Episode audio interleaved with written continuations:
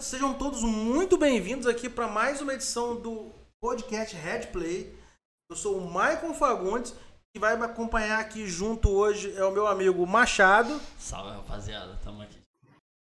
Não fomos demitidos. Pelo último programa. e também aqui comigo o Pedro. Salve galera. E hoje o cara que faz parte dos três elementos, mas ele vai ser um, porque os três elementos estão do outro lado, é o Ulisses Matos, né? Que é roteirista aí, conhecido bastante da cena. Salve, Ulisses! Olá, tudo bem, gente? Então, meu amigo, iniciando, para quem não. A galera da internet às vezes te conhece mais é, pela figura ali com os três elementos. Eu tava até comentando com a rapaziada aqui que você é um cara mais por detrás das câmeras do que na frente das câmeras. Isso é verdade. E, e até conversamos em algumas oportunidades alguns trabalhos seus na TV, entre eles Vai que Cola. Como é que foi isso daí? Cara, então, é, essa coisa que você fala de né, por trás das câmeras, na verdade, é, eu sempre me identifiquei, é muito, é, eu fui jornalista há muito tempo e sempre tive uma carreira paralela e anônima é, como humorista. Eu trabalhava com humor, mas em sites e tal, com pseudônimo. Aí depois, só que a carreira de, de, de, humorista foi crescendo, foi ficando maior que a de jornalista e tal. Eu larguei jornalismo, porque no humor, do humor eu passei a fazer roteiro, né? Então eu fazia stand-up, roteiro, e aí foi para Então, assim, na, por trás das câmeras, na verdade, eu tô por trás das câmeras e por trás dos, dos, das revistas também, porque quando eu já, já como humorista eu escrevia para revistas, pra, eu escrevia muito texto de humor para a revista Playboy, escrevia para a revista Mad, e, e, depois eu comecei a escrever para televisão, sacou? Então, é, e fazendo apresentação de stand-up e tal, e depois comecei a fazer umas coisas também de, em eventos nerds, né? Com o Caruso e com o Studart, e dali que acho que eu comecei a ficar um pouco mais conhecido por quem não lê crédito de, de é programa de É complicado. A galera, a galera do SAP geralmente é no teatro. Você passou no teatro antes do até hoje faz teatro. Não, eu, eu nunca fui de teatro, não. Eu sempre fui mais tímido, né? É. Então, é, assim, para fazer stand-up para mim já foi uma loucura.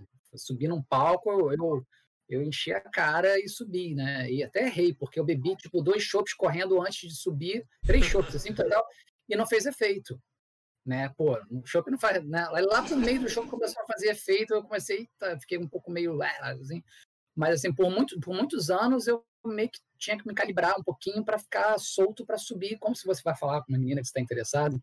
Era meio que assim, eu precisava beber para subir no palco, assim. E, mas eu, aí depois passou isso, depois de uns dois, três anos, eu fiquei mais tranquilo de subir num palco. Mas, assim, é, vai, você vai ficando mais tranquilo, né? Mais é, confiante no que você vai apresentar. Você, cara, porque fazer stand-up é, é, é, muito, muito difícil, cara. Você tem que levantar ali, subir e saber que você vai falar com uma galera, uma turba que pode ser que te odeie, que não goste de nada. Se contar uma piada para uma pessoa, a pessoa não ria, pô, agora quando tem 100 é, pessoas não rindo, é muito ruim. Então você tem que ter uma coragem. Né? Do comédia, eu acho muito, pelo menos eu acho muito mais preocupante outro gênero de essa, porque ele fica, caramba, será que a galera vai reagir às piadas? Stand-up, é, então que é você sozinho, né? É, é, é. Cara, o próprio pessoal de, de teatro fala que é mais complicado fazer humor do que comédia, do que drama. Porque a, a, o drama, né, cara, é tá lá, você não precisa chorar, né? Mas a comédia, você tem que rir, senão não é comédia. Então, e o comediante também é, é um ator como qualquer outro, só que com uma coisinha a mais. Ele tem que ter uma coisa de ser engraçado também. Se você der um texto super engraçado para um comediante, um ator que não seja bom de comédia, não vai funcionar, né? O cara tem que ter uma graça natural para fazer, né? E o próprio comediante ainda pode fazer um drama, né? A Sim. gente já viu vezes televisão e artistas é, americanos. É um, caso, é, um, é um caso engraçado. Eu, estava até comentando com o Machado, se eu não me engano. É o caso do Marlon Wayans, daqueles irmãos Wayans, que a gente sempre está acostumado a ver ele fazendo comédias, é, é, satirizando também Todo Mundo em Pânico, as branquelas. Mas se você pegar aquele filme do Hacking, Hacking para um Sonho. Putz, cara, é. Nossa, é pesado. Porra, pesadíssimo. Eu acho que é um dos filmes mais pesados que eu vi. Eu não consigo ver esse filme de novo, não, cara. Tem umas coisas bizarras. Sim, É do a- a- Aronofsky. Aronofsky, esqueci o nome. Eu vi Sim. todos os filmes desse diretor. Não, Agora, é, esse é uma filme ver de novo. pesada e a trilha sonora também acrescenta bastante o peso. É, Sim, aquele filme que tem o Darren Aro- Aronofsky, eu acho. tem o Jared Leto, Você falou dele. comentei aquele dia, não.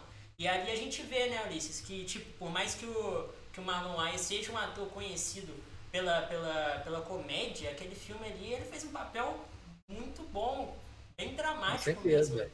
Impacta Sim, sim, pra sim. Pra você ver, né, que a galera que faz é, comédia já tem um talento natural pra fazer qualquer coisa que pedirem, né? Se o cara for ator, né? Tô dizendo eu, não. Ou o cara que faz stand-up, né?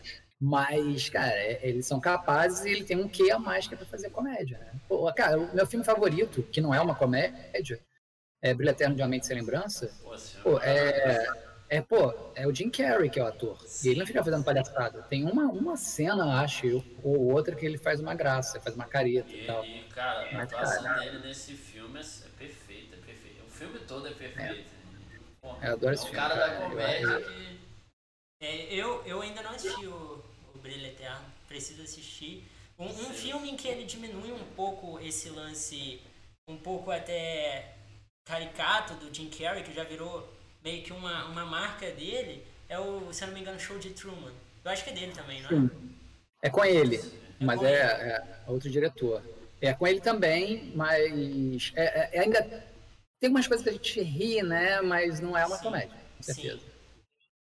Ô Ulisses, você no começo você comentou que você escreveu tirinha de comédia pra Playboy. É isso mesmo? Não, pra revista média, pra Playboy é fazer texto.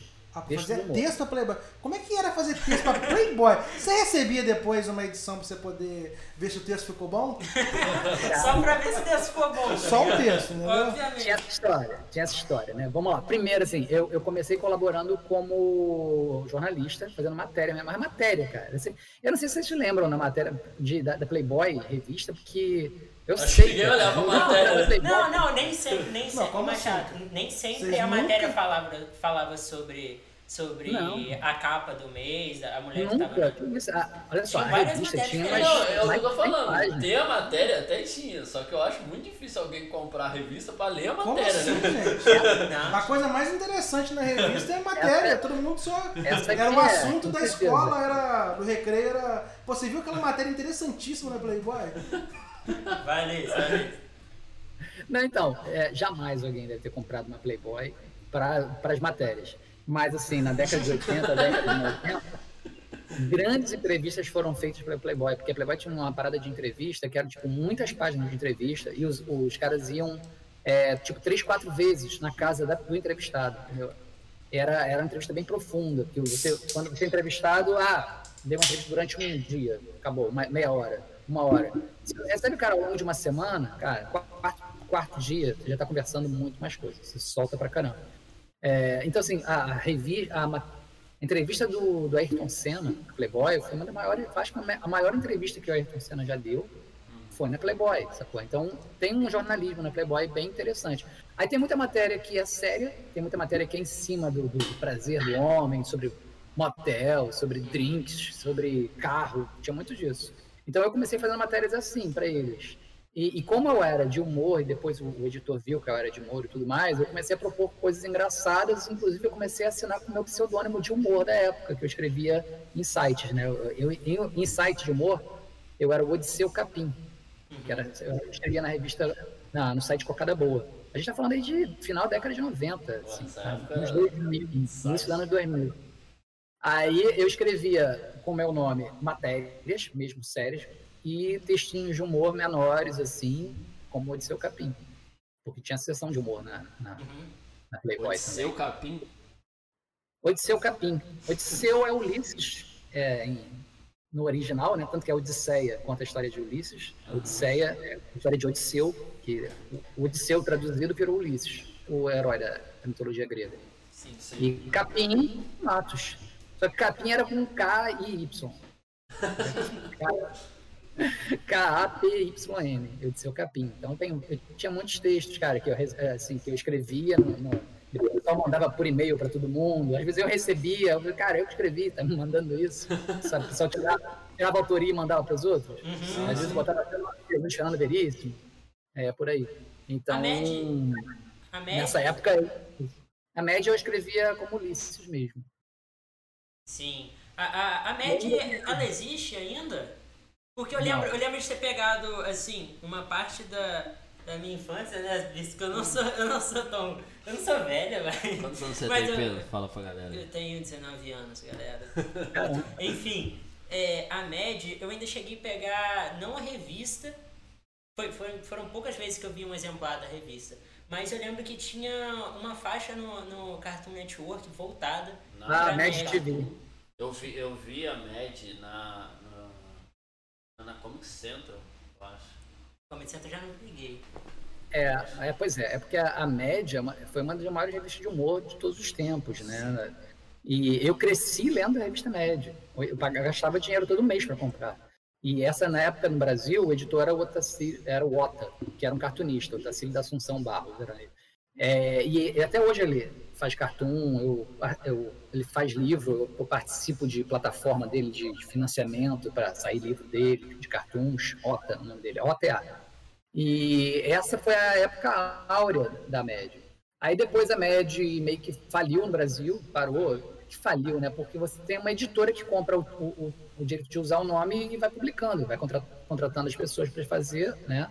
E, e, e, manda ver. Aí teve aí depois a editora Record ficou fora, é, largou, aí depois veio uma outra editora, e aí depois ela teve uma, uma reencarnação assim, nos anos 2000, 2010, nos anos 2010. Foi o Rafael Fernandes, virou novo editor, e nessa onda que eu já estava escrevendo humor, me procurou para perguntar se eu queria fazer alguma coisa. E uma coisa que era muito comum que a revista Média fazia, que eu me amarrava de ler, eram, eram as sátiras dos filmes. Uhum. Né? E, e, acho que um dos meus primeiros trabalhos que eu fiz para a Média no, Brasil foi a sátira da, do filme Thor, o primeiro filme Thor. Caramba. E, cara, foi sensacional fazer. E, e aí chamaram, chamaram, eu não sei desenhar, né? Mas chamaram um cara que desenhava com traço super realista, o, o Camarão. É, cara, é, não, desculpa, Camarão, não, Camaleão.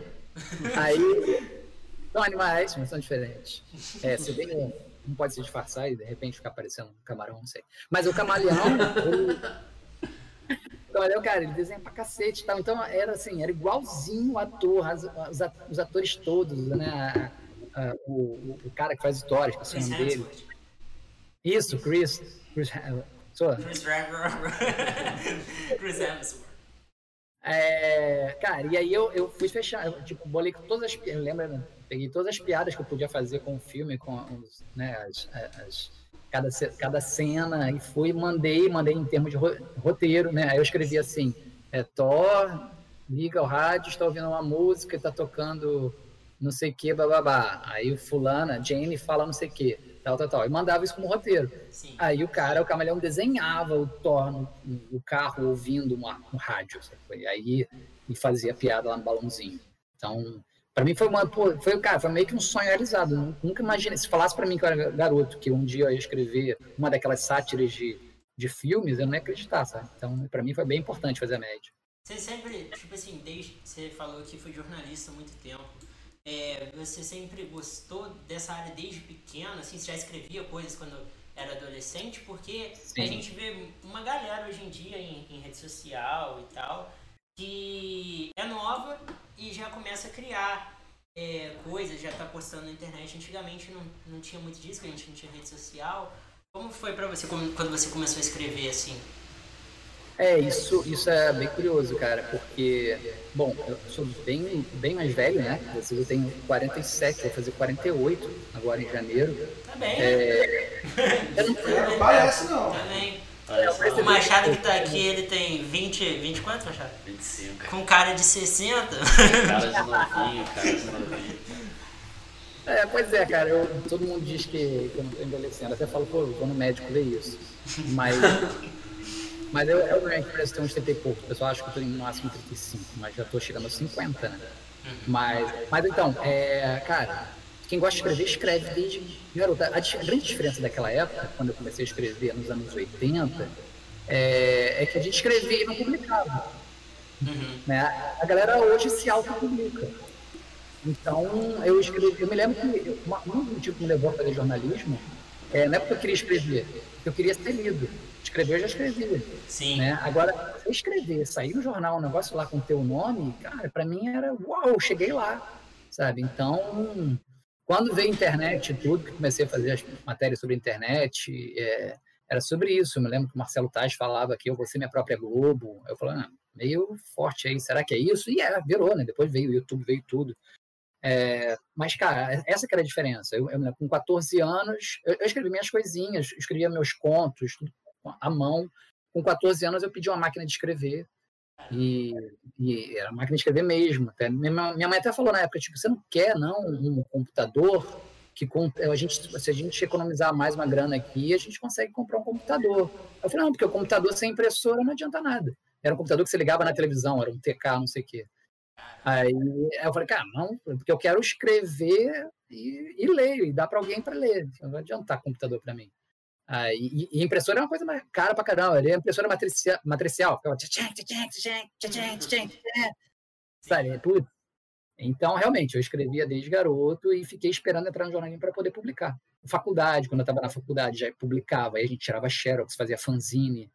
Então, realmente, escrever sempre foi a minha mesmo. Eu lia muito e escrevia pra caramba. Então, Mas aí você que é um cara que justamente todas as gerações.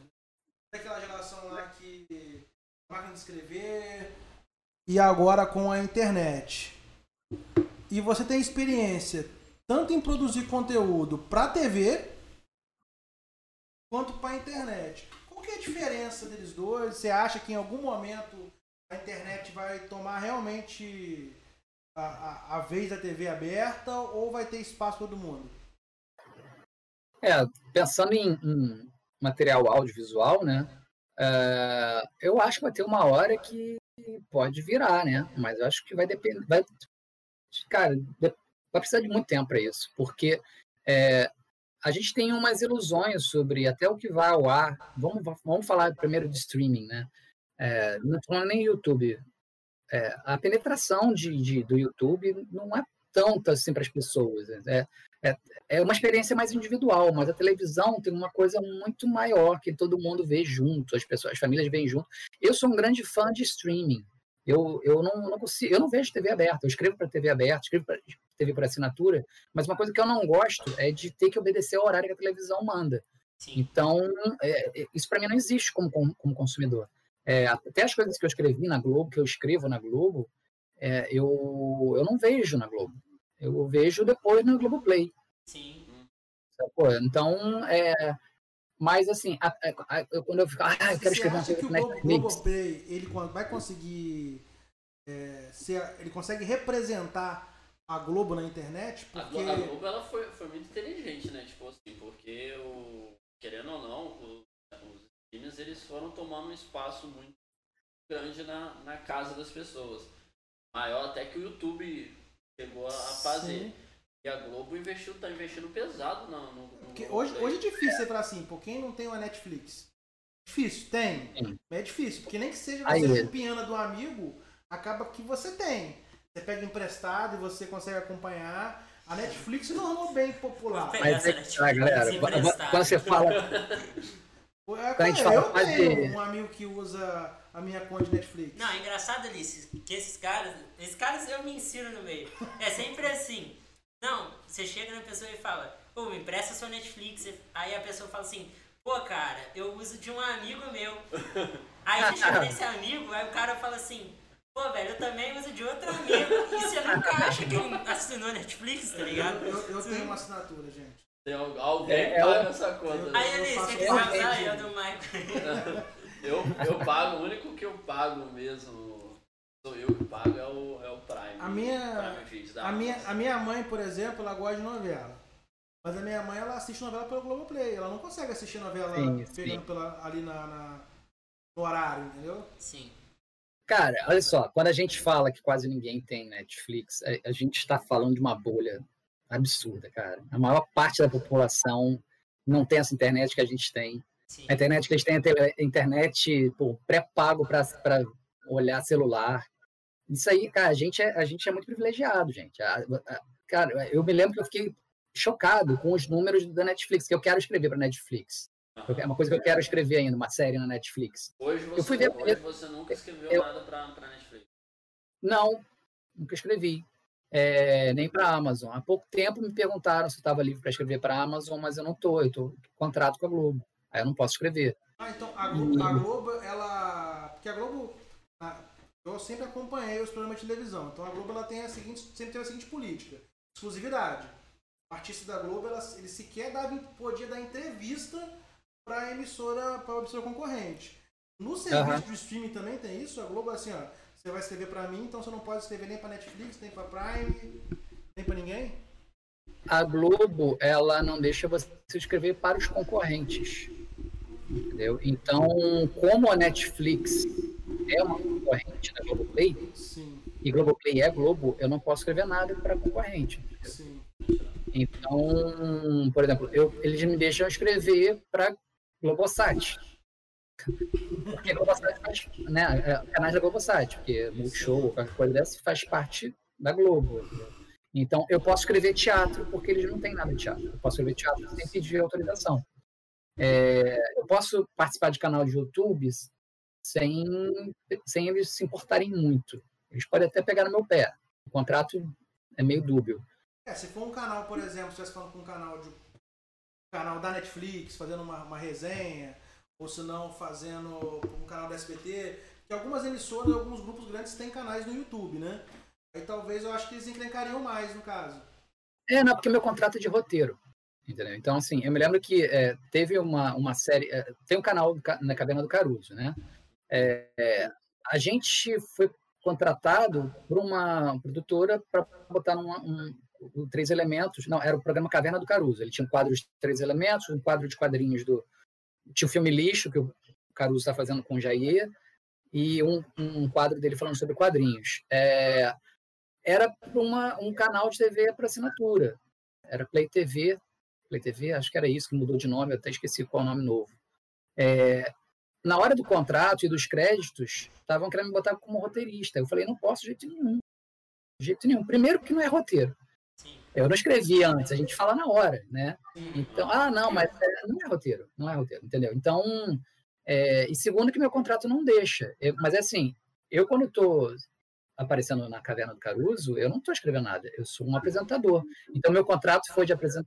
meu contrato foi de apresentador do programa, meu crédito foi de apresentador do programa, embora não seja uma apresentação normal, né? De você, ah, estamos aqui com fulano, isso que é apresentador, né? Que a gente imagina, né?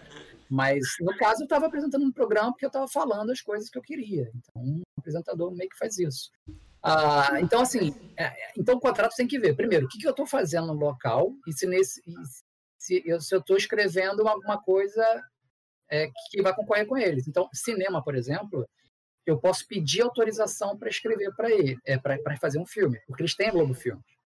Então, quando eu escrevo um, um filme, eu tenho que chegar para eles e falar: olha, é, eu estou com um roteiro, e esse roteiro aqui, é, vocês primeiro tem que oferecer para eles. Vocês querem? Eles vão olhar e falar assim: não, não queremos. Eu, tá bom. Aí eu posso vender o roteiro para alguma produtora de cinema. Se acontecer isso, eu tenho que voltar na Globo e falar: olha, estou escrevendo por tantos, vou, estou vendendo esse roteiro por tantos reais para essa produtora de cinema. Vocês querem pelo mesmo preço? Se eles falarem não vamos pagar pelo mesmo preço, eu estou liberado para vender. Se eles falarem não, não, não, esse preço então a gente compra. Entendeu? É por aí. Sim. É, só que, é, só, que, só que o cinema é mais maluco assim, porque se me chamam para escrever uma história que não fui eu que bolei, eu não posso oferecer essa história para a Globo, porque tem outras pessoas envolvidas.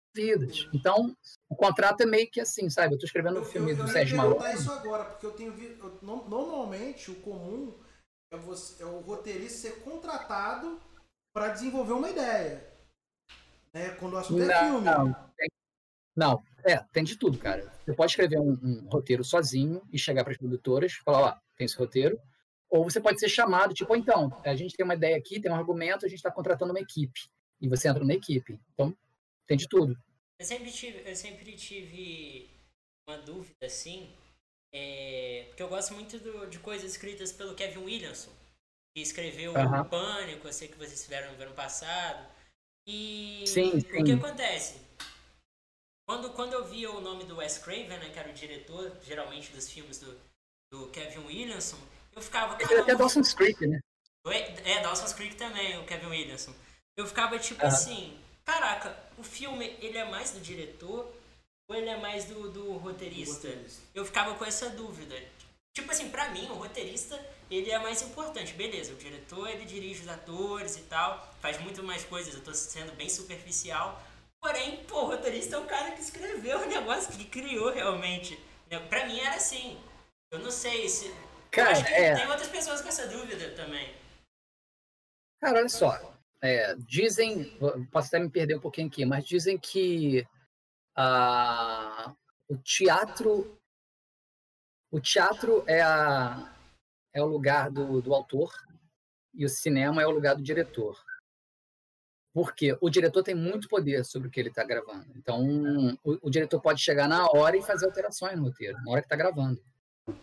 Né? Então, por isso que o filme ele, ele é mais, tipo, a gente fala, um filme de fulano, né, de, de fulano. Só que com o tempo, agora, mais recentemente, os, os roteiristas estão ganhando mais mais poder. É, as pessoas já estão falando um filme do mesmo roteirista do filme tal. Você vê Sim. isso na propaganda. Então, mas no final das produtores, né? Não, os produtores. É... Assim, eu, eu, como, eu, como roteirista, eu acho que a coisa mais importante de tudo é o roteiro, porque sem a ideia não tem filme. Né? Claro, sem o ator não tem. Mas se você mudar o ator, você continua tendo filme. Claro que o cara tem ator muito bom que né, ele marca aquele papel que você não consegue ver com outra pessoa, né? Sim. Mas é, você pode pegar vários diretores diferentes para fazer o filme. É, o filme vai ficar com várias caras diferentes, pegar o mesmo diretor. Mas no final das contas, é que o diretor só vai trabalhar porque tem aquele roteiro. Né? Então, eu acho o roteiro, como é a base de tudo, a coisa mais importante no cinema, alguns, na televisão. Alguns em Hollywood se levam muito em consideração o roteiro antes de aceitar papel. É, é. Mas, cara, a, a, no final das contas, o diretor tem, mais, tem a última palavra, entendeu? Então, e o produtor tem mais ainda. O produtor ainda pode mudar o final de um filme porque ele está pagando. Sim. Então, aí que tá. Aí quem é que tá fazendo? Quem é que tá gravando? Sabe? Deve tem que ver. É cinema independente? Se for cinema independente, cara, o, o, o roteirista tem um poder maior. E, e, em série, agora, os roteiristas estão com muito poder. Por quê? Eu não sei se vocês já sabem disso, mas em série de televisão, americana principalmente, você tem uma pessoa que é chamada showrunner. Sim. O showrunner é o cara que manda na série. Ele, cara, é o cara que, geralmente, ele é um roteirista. Ele é um, é um cara. Ele não é roteirista, tá? Ele não vai escrever todos os episódios. Mas é o cara que vai montar a equipe de roteiro. Ele vai contratar um diretor para cada episódio. É, não, você não tem, ah, esse episódio foi dirigido por Fulano. Esse episódio foi dirigido por Fulano. Mas a equipe de roteiro é sempre a mesma. É, às vezes, um cara, o roteiro final é de uma pessoa ou de outra. Mas, assim, geralmente o showrunner é um cara que veio de roteiro. Entendeu? Então, assim, cada vez mais. Existe um lema em Hollywood, na televisão, é que é, é, é mais poder aos roteiristas. Aqui no Brasil está longe de acontecer. O diretor nos Estados Unidos, para a série, é, o diretor já está menos importante do que um, os roteiristas. Porque tem um showrunner. Eu, um eu odeio o showrunner de, de Doctor Who, tá? Eu acho que esse último showrunner aí tinha, uma, tinha um material maravilhoso nas mãos. Não sei se você, você curte Doctor Who e, e, e acompanha. Não, eu vou pedir pra, pelo amor de Deus, vocês não falarem nada da, da, da atual doutora, porque eu tô na segunda você temporada. Não assistiu nenhum episódio? Você não assistiu nenhum episódio com a, com a, com a doutora? Ainda não, faltam duas temporadas pra eu chegar lá. Ah, ah, então você Eu tá... só sei que o, o Moffat não tá lá, né? Não tá mais, parece. Não, é que teve, teve, mudanças, né? A doutora, a primeira temporada dela, tem alguns episódios ali que são geniais, cara. Que são geniais, geniais, geniais, geniais. É, é, é... Tem um episódio ali que mostra uma cena histórica Olha... da, nos Estados Unidos, e quando é, pediram para uma pessoa negra se levantar do lugar e a pessoa não se levanta permanece ah, e começa toda aquela revolução. E fizeram um episódio dedicado a isso, cara. Eu vou falar pra você, eu arrepiei quando eu vi aquele episódio. Ficou muito bom, muito uhum. bom mesmo. É, eu, eu tenho uma relação com Doctor Who, né? Eu curto muito a série. Por isso que eu quis eu registrar também. aqui o meu descontentamento com o showrunner do Doctor Who. Que eu acho que ele tinha um excelente material. A, a, a, a atriz está fazendo um excelente trabalho. é, enfim, tudo pra poder ser maravilhoso, mas a primeira temporada dela ficou meio, sabe, xoxa. Você não. Os episódios. Ele, ele- Mas Doctor Who é muito isso, né? Vários episódios soltos e aí uma coisa Cara, ou outra tem- é, ligando. Mas tem é- episódio que eu, que eu já começo, no início eu já sei que eu não vou gostar. Sim, também E tem, tem episódio, tem episódio bobo, tem episódio bobo, que eu fico, cara, não acredito, que, que, que bobeira. E tem episódio que eu falo, caraca, que sacação, eu queria ter. Isso aí dava um filme. Né? Tem cada coisa genial, cara. Tô, eu vejo tipo, três episódios por semana, assim, pra até chegar lá. Tá em qual Eu comecei a ver no início de. de- Então, é.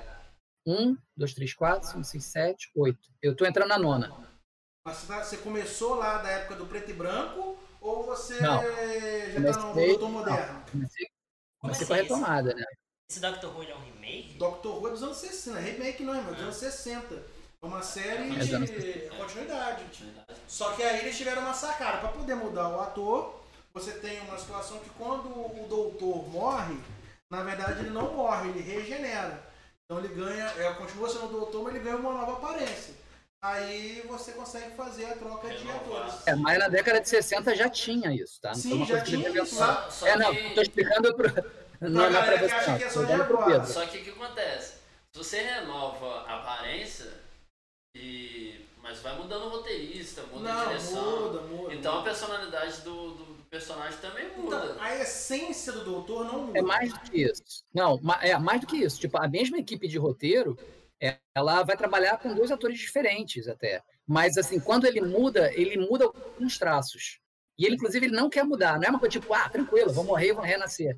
Ele faz de tudo para ele não morrer, porque ele sabe que na, pró- na, na nova na regeneração dele, quando ele muda de rosto e tal, ele às vezes vem com uma, ele muda um pouquinho. E ele meio que tem saudade de quem ele era. Cara, é bem, é bem bolado, cara. É muito bem É bolado. muito, é, muito, é muito legal. Tem doutor preferido?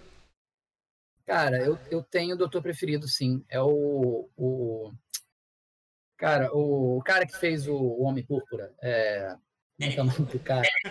O Púrpura. Oi? Lembra do Danny Glover quando você. Não, não, Homem Púrpura. Ah, Não, tá, é a cor púrpura. púrpura. Homem Púrpura é na, na, Jessica, na Jessica Jones. É, É, o David, né? é o David Tennant. O David Tennant, pra mim, é o, é o, é o melhor Dr. Who, Doctor Who, mas eu gostei mais das histórias do cara que veio depois, do Smith. Matt Ele Smith. até faz uma. Ele até faz uma. Ele faz uma participação naquele filme que ninguém lembra do Senador do Futuro. Eu acho que É? David Tennant? É, ele é o, o Gênesis, que ele. Ele é o. A inteligência artificial. Nunca me toquei, cara. Ele é Sério, Skynet, só que não aparece o rosto dele. Aparece, a- aparece a silhueta, falando, Ok. em algumas situações aparece até um pouquinho. Ele, é, ele fez a Skynet. Caramba, e o salvador sabia, do cara. universo pro destruidor do mundo. É o Dr. Maneiro, maneiro. Ele é muito bom, cara. Aquele ator. Pra, pra, pra você que não, não sabe disso, o, o Pedro, ele é o Pedro Wikipédia. Ele grava tudo, tudo. Não é. Ele sabe Não é. autor de, de série do- dos anos 60, Não é. música que toca nos créditos de um filme B, sabe? Não, Tipo, uns negócios muito É aleatórios. o assim, seguinte, é Na o seguinte. almoço aqui só rola Friends. É o seguinte, Ulisses. O que acontece? Eu Ah. gosto muito de pesquisar essas coisas. Eu gosto muito de ler acerca de, de produção, de filme, de série. Ah. E, cara, quando eu começo a ler sobre autor, e aí eu vejo o que aquele autor fez em outra série, aí eu, aí eu vou mesclando tudo. Por exemplo, eu, eu comentei acerca do, do Kevin Williamson. E, Aham. pô, Pânico é meu filme favorito. O Pânico Aham. ele escreveu. E aí quando eu fui ver que um ano depois de Pânico ele também escreveu Eu Sei Que Vocês Fizeram no Verão Passado, aí eu falei assim, pô, Aham. esse cara tem meio que um padrão. é, nos anos 90 pelo menos. Ele tinha um padrão de quê? Usar adolescentes pra fazer filme slasher, que já tava bem batido assim desde os anos 80, né? Quando sequência, sequência, sequência. Só que com o Pânico, o que ele fez? Ele não. Ele não. Ele pegava todos os clichês de, de filmes de terror e aí ele tirava sarro desses clichês. Que é Sim. algo que os irmãos Wayans fizeram logo em seguida com o próprio Pânico. Então, É, eu, é. Eu fiquei assim, caraca, o cara, o cara ele tá satirizando um filme de terror ao ponto em que ele ainda faz o, o, o filme de terror e não deixa os personagens caírem no clichê. Tem uma hora que a protagonista de Pânico, é, ela, ela tá com o namoradinho dela, né? Aí fica o, o tempo inteiro aquela questão, ah, eles vão transar ou não vão transar? E aí vem um amigo dela e fala o seguinte, tem algumas regras para você não morrer em filme de terror. Uma dessas uhum. regras é, você nunca pode fazer sexo. E assim que ele termina essa frase, o namoradinho dela tá no, tá no andar de cima com ela. E aí ele começa a tirar a roupa dela, tá ligado? Uhum. Aí uhum. É, ele vai lá e fala: Você nunca pode dizer, eu vou voltar logo, porque você não vai voltar logo. Aí o, aí o outro cara vai lá e fala pra ele: Você quer mais uma cerveja? Aí ele fala assim: Eu quero. Aí ele fala: Eu volto logo. Aí a galera começa a gritar: É. Então é isso, cara. A sacada do cara sim, é essa: sim. satirizar filmes de terror fazendo filmes de terror. Sim, muito bom, muito bom. Essa, essa parada de, de, Você vai tendo que reciclar os clichês, né, cara? Eu me lembro que os filmes também estavam esgotados de terror lá. O pessoal já vinha de filme de terror de anos 50, 60, 70. Nos anos 80 ou 90, teve um filme chamado Fright Night, que eu esqueci, eu esqueci o nome dele em, em português, que era de, de vampiro que a gente só vê que o filme é de vampiro um pouco mais para frente, sabe? Uhum. E ele meio que os clichês estão lá, mas ele é engraçado ao mesmo tempo. E nessa época eu tava falando, caraca, os caras os caras conseguiram usar os clichês do, do terror, não sei o quê, e aí, tipo, ah, renovaram o terror. Aí cai um tempo, vai ficar chato, chato, chato, aí vem alguém que renova de novo. Cara, é, é sempre isso. Isso, isso que eu acho genial no audiovisual e nas artes, né? Você vem e recicla. Você... Falando de roteiro, Fala pra gente aí um roteiro de filme que você. Analisando o filme só pelo roteiro, esquece do ator, direção, esquece a porra toda, só o roteiro. Um filme que você tenha falado assim, caraca, que sacada, que, que roteiro sensacional. E um outro filme que você tenha falado assim, putz grila, vai pra Boston. que roteiro horroroso. Pô, tinha ótimos atores, uma excelente direção Aquele filme que você vê que o diretor, que o ator tirou o máximo possível do roteiro, porque o roteiro era muito ruim. Mas o filme é, é tem relevância. Cara, é. Pode falar de americano pra você não, de repente, não, não ficar mal com nenhum colega, entendeu? Mas se quiser falar de brasileiro também, pode ficar à vontade. Vai dar um ótimo corte. Vai dar um ótimo corte. Ulisses Matos com vou... treta com fulano de tal. Vai aparecer na Treta News. É notícia! Cara, é, é, fica difícil falar um filme, mas assim, eu consigo falar um roteirista que quase tudo que ele faz eu acho sensacional, que é o Charlie Kaufman. É, ele fez é, Brilho Eterno Mente Sem Lembrança, é, ele fez Being John Malkovich, Quem, é, quero, quero ser John Malkovich. É, ele fez, cara, Cara, se você puxar a lista de, de, de, filmes que ele fez, esse cara é sensacional. Ele fez é, Adaptação, o nome também do filme. Ele, ele começou a ser um cara que as pessoas começam a botar um filme de fulano, sendo que ele é roteirista, sabe? Ele até depois dirigiu um filme que eu achei legal, mas eu não consigo ver de novo, que é muito lento e arrastado, quando ele foi diretor. É, eu esqueci o nome do filme, se passa, é Cinedoc, Cinedoc, é Cinedoc, não sei pronunciar. É, o filme não acabava, cara, tava no cinema, eu muito triste de ter, ver o meu roteirista herói ter virado diretor e tava, não é. O filme é bom, entendeu? Mas eu não consigo ver ele de novo. Tem filme que você vê de novo facilmente, né? Tem filme que eu vou ver de novo para mostrar pro meu filho. Então esse filme eu não tô afim de ver de novo. Mas é, esse cara, para mim, é, é é um cara super ousado e autoral pra caramba. Você, é, é, todos os filmes que ele escreve, eu acho que eu gosto. Sabe? Então. É, é, é um bom exemplo que eu dou. De, de, não vou falar qual é o filme que eu acho que esse roteiro é foda. Tem vários, vários filmes que eu acho o roteiro sensacional. E eu, normalmente, eu gosto de um roteiro quando, é, quando a ideia é original e quando eu não sei para onde o, o, filme vai. A maior, cara, vou te falar, a maior parte dos filmes que eu vejo, tipo, acho que 80, 85%, dos filmes que eu vejo, eu sei como é que vai terminar já na, nos primeiros minutos. Porque existe uma fórmula. Eu acho legal quando o cara não segue a fórmula. Quando eu tô chegando assim, falta tipo 20 minutos para o filme terminar e eu não sei como ele vai terminar, eu fico muito empolgado. Eu fico, caraca, eu não sei o que vai acontecer, eu não sei o que vai acontecer. Qualquer coisa pode acontecer, pode acontecer isso, isso, isso, ou aquilo também. Caraca, eu não sei o que vai ser. Sabe? Eu, é assim que eu vejo filme. Porque a maior parte dos filmes, cara, eu tenho já não só porque tem a formulazinha, ainda tem o lance de Hollywood que quer que os filmes sejam assim. Né? Não, não, não vai ter um final triste. Tipo assim, ah, já sei, o filme o final vai ser triste. Eu- eu- aí eu posso falar para vocês também, é, filme de roteiro ruim, acho que, cara, grande parte, para mim, a maior parte dos roteiros não são grande coisa. São, são formulazinhas só para você fazer o filme e botar gente para entrar no cinema ou ficar vendo televisão depois, né? A maior parte dos filmes são, são- não são memoráveis, né? Agora, eu, eu lembro de um filme que eu achei sensacional, o roteiro. É, eu prefiro falar assim, de filme que eu acho que é roteiro sensacional, mas chega no final o pessoal tem que fazer um, um- uma é, alguma Deus coisa para você não ficar. Não, Deus Ex Machina também acho que é ruim. Isso aí para mim é roteiro mal feito, Deus Ex Machina, né? É, que aparece. Você usa um Deus Ex o, que Machina. o Ultimato foi Deus Ex Machina purinho? Aquela viagem no tempo? Não. O, o- o primeiro Deus Ex Machina é uma coisa que acontece no final, Sim. Para que você não Mas é que sabe você não para achou onde que foi vem. uma solução pobre por viagem no tempo? Oi? Você não achou que foi uma solução pobre? Viagem Não. no tempo? Você curtiu? Não, não. Eu curti porque eles fizeram a viagem, eles reinventaram a viagem no tempo, cara. E não é uma viagem no tempo, na, na verdade, assim, eles voltam atrás e começam a criar universos paralelos.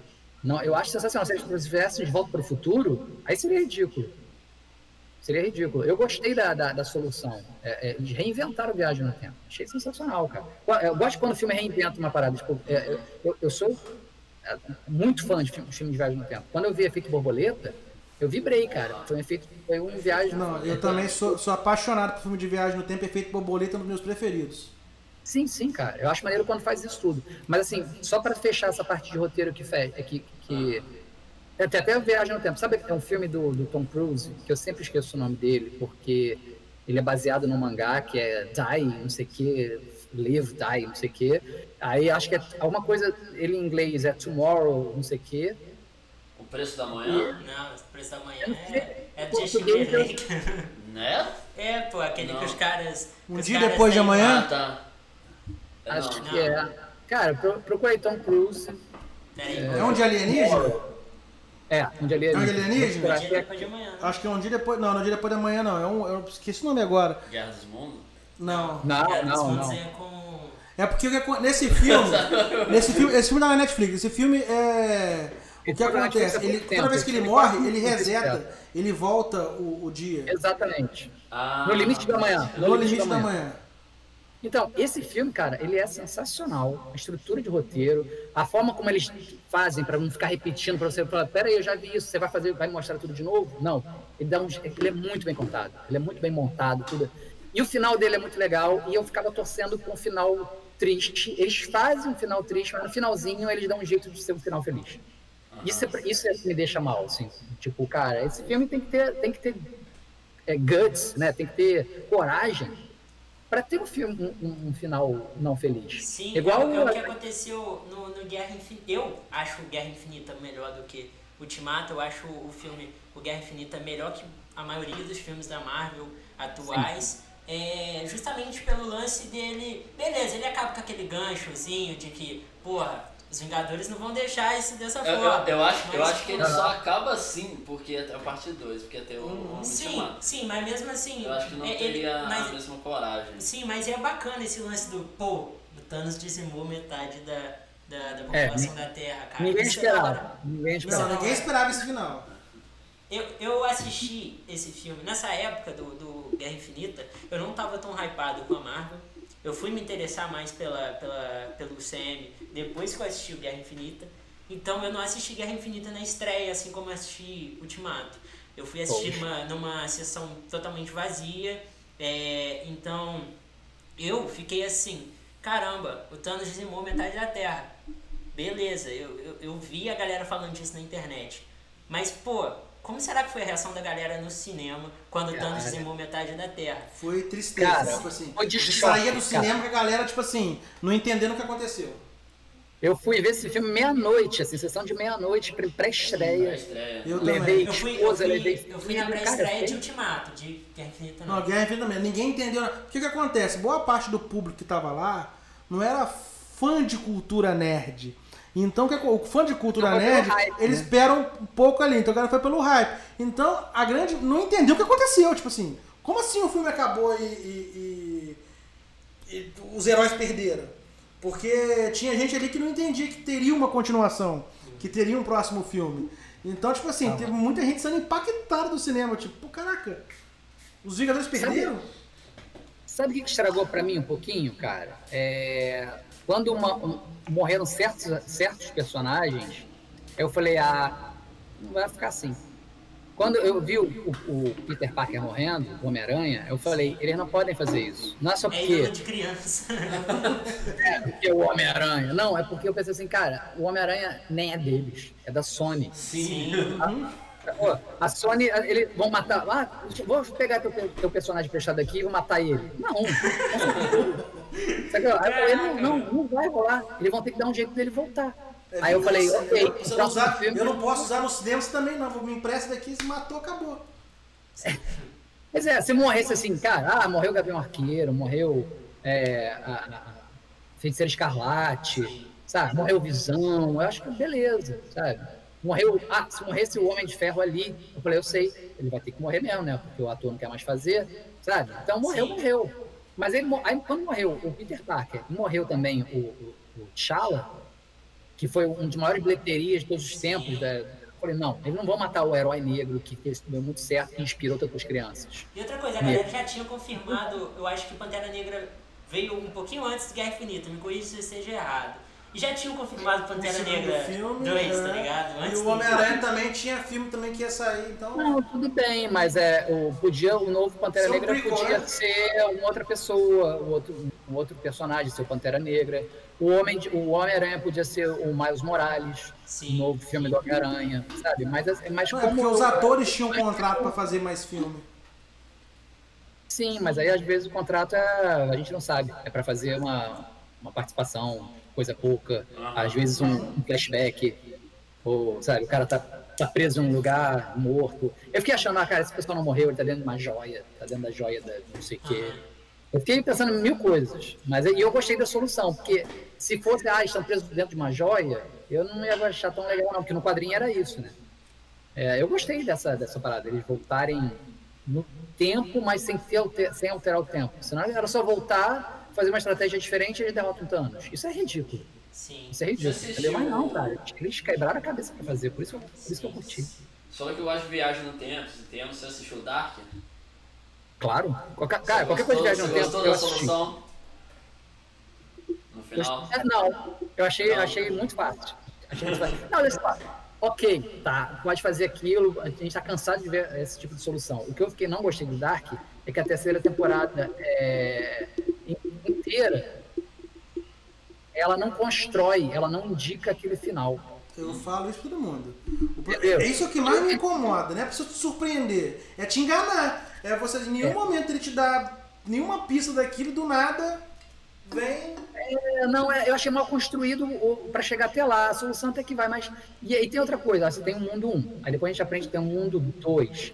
Aham. Só que o mundo 1 se divide em mais um mundo. O mundo 2 não. Aí a solução é aquela outra coisa, que eu não vou falar porque pode ter, não quero dar spoiler. Entendeu? Aí, eu não gostei da construção para lá. Se fosse o, ele inteiro construindo aquela, aquela solução e a gente não sabe se eles vão conseguir ou não chegar àquilo, eu ia gostar mais. Mas você pode ver aquele último episódio, independente de ter visto a terceira temporada inteira. Entendeu? Sim. Você vai falar, ah, tá, ah, então era isso, né? Ah, tinha dois mundos, ah, então vamos evitar de uma blá blá blá, sabe? Aí, por isso que eu não gostei. Eu não gostei foi por causa do roteiro, não foi não por causa da solução, não. Ô Liz, aproveitando aqui quem tá falando do Thanos, né, que dizimou aí metade da população, a gente até agora com 2020 a gente viveu aí com a manopla do infinito, vulgo Covid-19, né? Que fez aí um estrago e mudou a forma de vida praticamente do mundo, né? Só que a gente vê aqui no Brasil uma. um- como você enxerga que o Brasil tá lidando com Covid-19? Cara, assim, eu posso ser mais pessimista, é, porque eu, eu sou muito. é, a gente tem um governo que não está realmente querendo combater, que não vê como se fosse uma coisa grave, né? O único, o único país que o governante não está levando a sério, não está querendo vacina, fala, estimula as pessoas a não se vacinarem, se acredita em vacina. Eu não consigo entender muito essa tática, não. Mas, assim, o, o, o eu, eu não quero passar pano para esse governante, né? Mas não vai tomar pensar vacina aí, não, hein? Não é pra tomar vacina, não. Não, jacaré! Ô, Eu jacaré. entendi, eu entendi o início, tá? Ele falar, "Ah, eu não quero que as pessoas deixem de consumir, porque consumo é a mola mestra de, de um, um, um gover- de um, um governo, né? O consumo é crescimento econômico. Eu entendi. Agora, a partir do momento que pode ter vacina e desestimular, é isso que eu não consigo entender. Essa, esse truque aí, essa genialidade política que eu não tô pegando, sacou? Mas, é, mas assim, não, não vou passar pano para esse cara, mas assim, ah, não é só o Brasil, né? Você vê outros países, países que, que, que são mais evoluídos que a gente, não só. Eu, várias vezes, cara, eu vejo nosso povo fazendo merda. E eu penso, cara, nós somos um país jovem, nós temos 500, nem 500 anos a gente tem, porque muito tempo a gente foi só uma colôniazinha que eram os povoados aqui e tal. A gente, como país mesmo, a gente tem pouco tempo. A gente não passou por guerras, né, dentro do nosso território. É, esses países que são mais evoluídos hoje, é, da Europa, eles tiveram guerra, eles foram, foram atacados dentro do próprio país, eles passaram por perrengues, se tornaram mais solidários, porque eles passaram todos. Isso, isso forja uma nação, né? O Brasil não tem isso, então geralmente eu falo, ah, não, o Brasil é, foi colonizado de certa forma também, a colonização levou a isso. Então eu passo pano para várias coisas do nosso povo, que eu, que, eu, que, eu, que eu acho triste nosso povo ter. Mas mesmo esse povo evoluído, que passou por várias coisas na Europa, você vê que eles cometeram vários erros também. Eles também chutaram balde e vieram com uma segunda, uma segunda onda pior. Então, eu estou decepcionado a- não só com o Brasil, mas com a, com a raça humana de uma forma geral. Eu tô levando muito a sério essa parada, tá? É, de, de, de quarentena, de afastamento.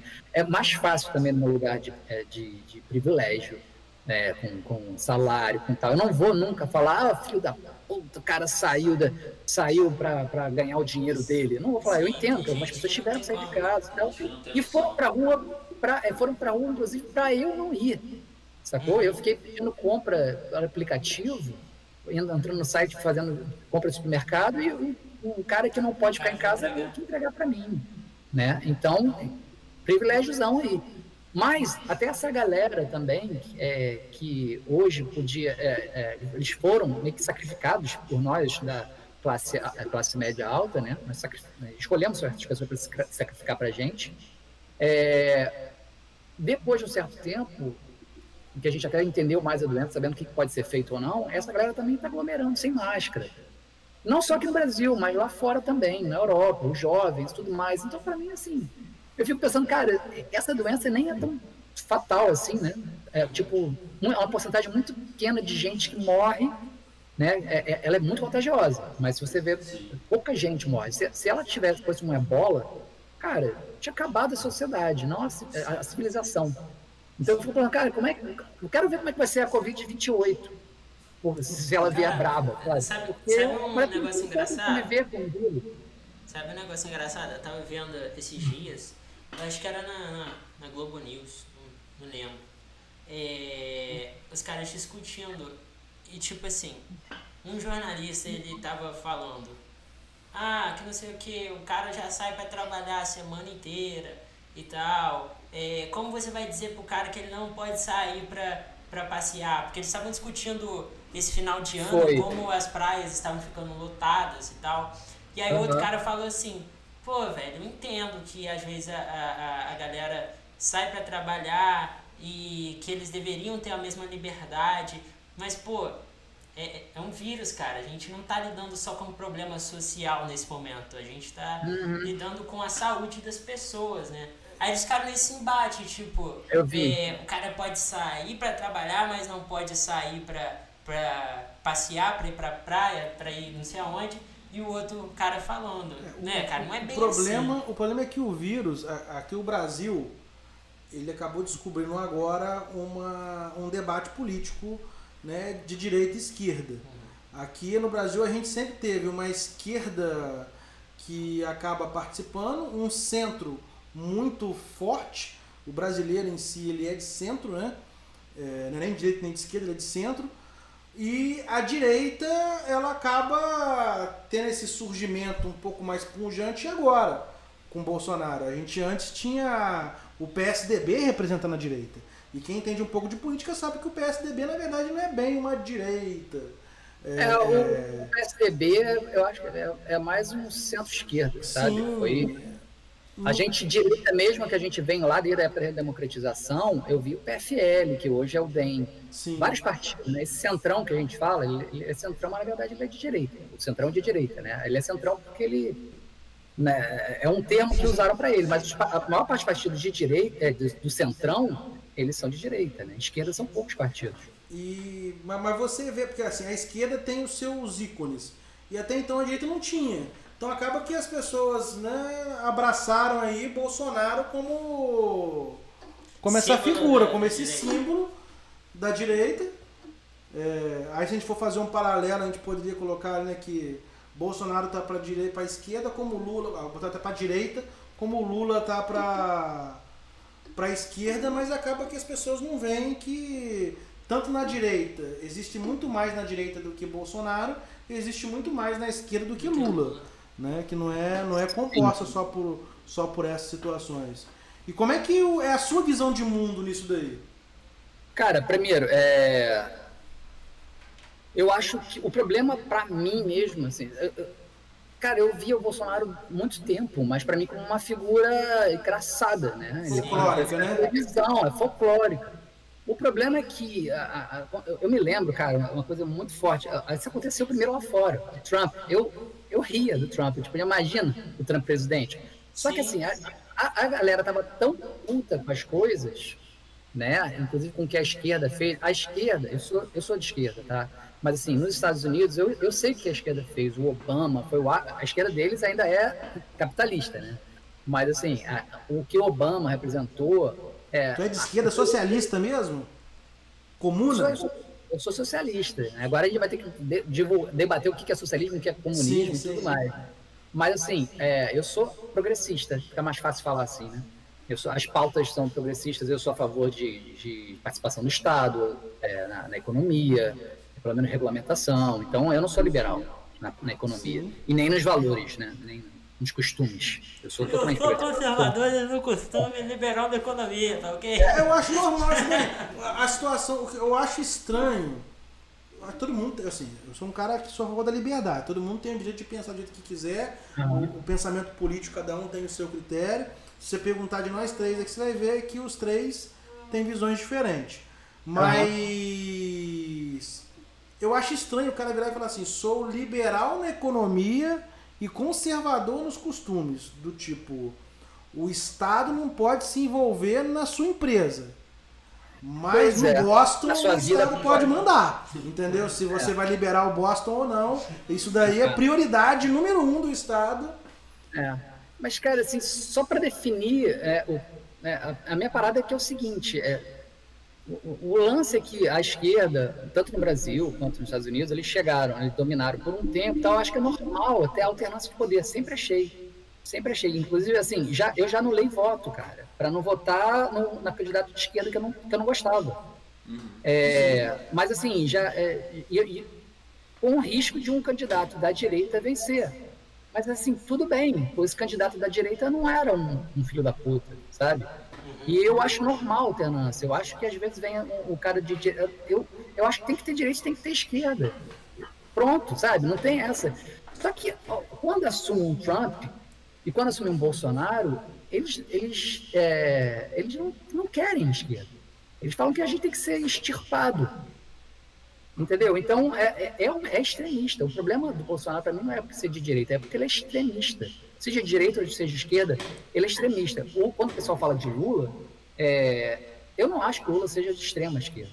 Eu acho que o Lula, o problema do Lula é que ele fez vários jo- jogos que a gente não queria que ele fizesse. Entrou em corrupção, sim. Ele tem, tem alguma coisa está suja ali na história dele. Você acha que falta essa. essa você falta que você acha que pro PT poder evoluir falta fazer essa autocrítica? É, cara, o que todo mundo tem que fazer. Eu não acho que tem que ter autocrítica, não. Eu acho que eu, o que falta para mim o PT é largar o osso. Sacou? É, é, é claro, cara, eu, eu vou votar no Haddad é, contra o Bolsonaro mil vezes, mil encarnações. Sabe? Agora, é óbvio que se, é, é, se não fosse o Haddad, fosse o outro cara, cara, todo mundo via que o PT estava com uma rejeição absurda. E a gente vai acontecer de novo. Se não chegarem a um candidato, por que, que tem que ser sempre o candidato do PT? Por que a esquerda tem que, que ser em cima do PT? Por que, que não pode ser outro partido só dessa vez, enquanto a rejeição está grande ao PT? Vamos dar um tempinho. Que, tem que, por que tem que ser sempre PT contra os outros? Sabe? Contra a direita. É, é isso para mim que vai dar merda. A gente está num momento de extremos. A gente vai ter que chegar numa solução ali do meio, pelo centro. Centro-direita ou centro-esquerda. Então, para mim, é, quando a gente fala, ah, porque o Bolsonaro, a direita, não, aquilo não é direita, aquilo é, é, é, é extremo. E, o, e, e, a esquerda, para mim, não é porque o Lula é, é extremo. Para mim, o extremo esquerdo seria um, um, partido com propostas como soviéticas, de ditadura, de, de uma ditadura soviética, uma ditadura é, de esquerda. Isso para mim é extremista. Tipo, tirar os poderes, acabar com, com, com o capital privado. Isso é extrema esquerda. Né? O, o PT esteve no governo quantos anos e não mexeu com nada disso? Isso que, é, então, o PT não é extrema esquerda, gente. Não é. O problema do PT é outro. É, foi se envolver com corrupção, sacou?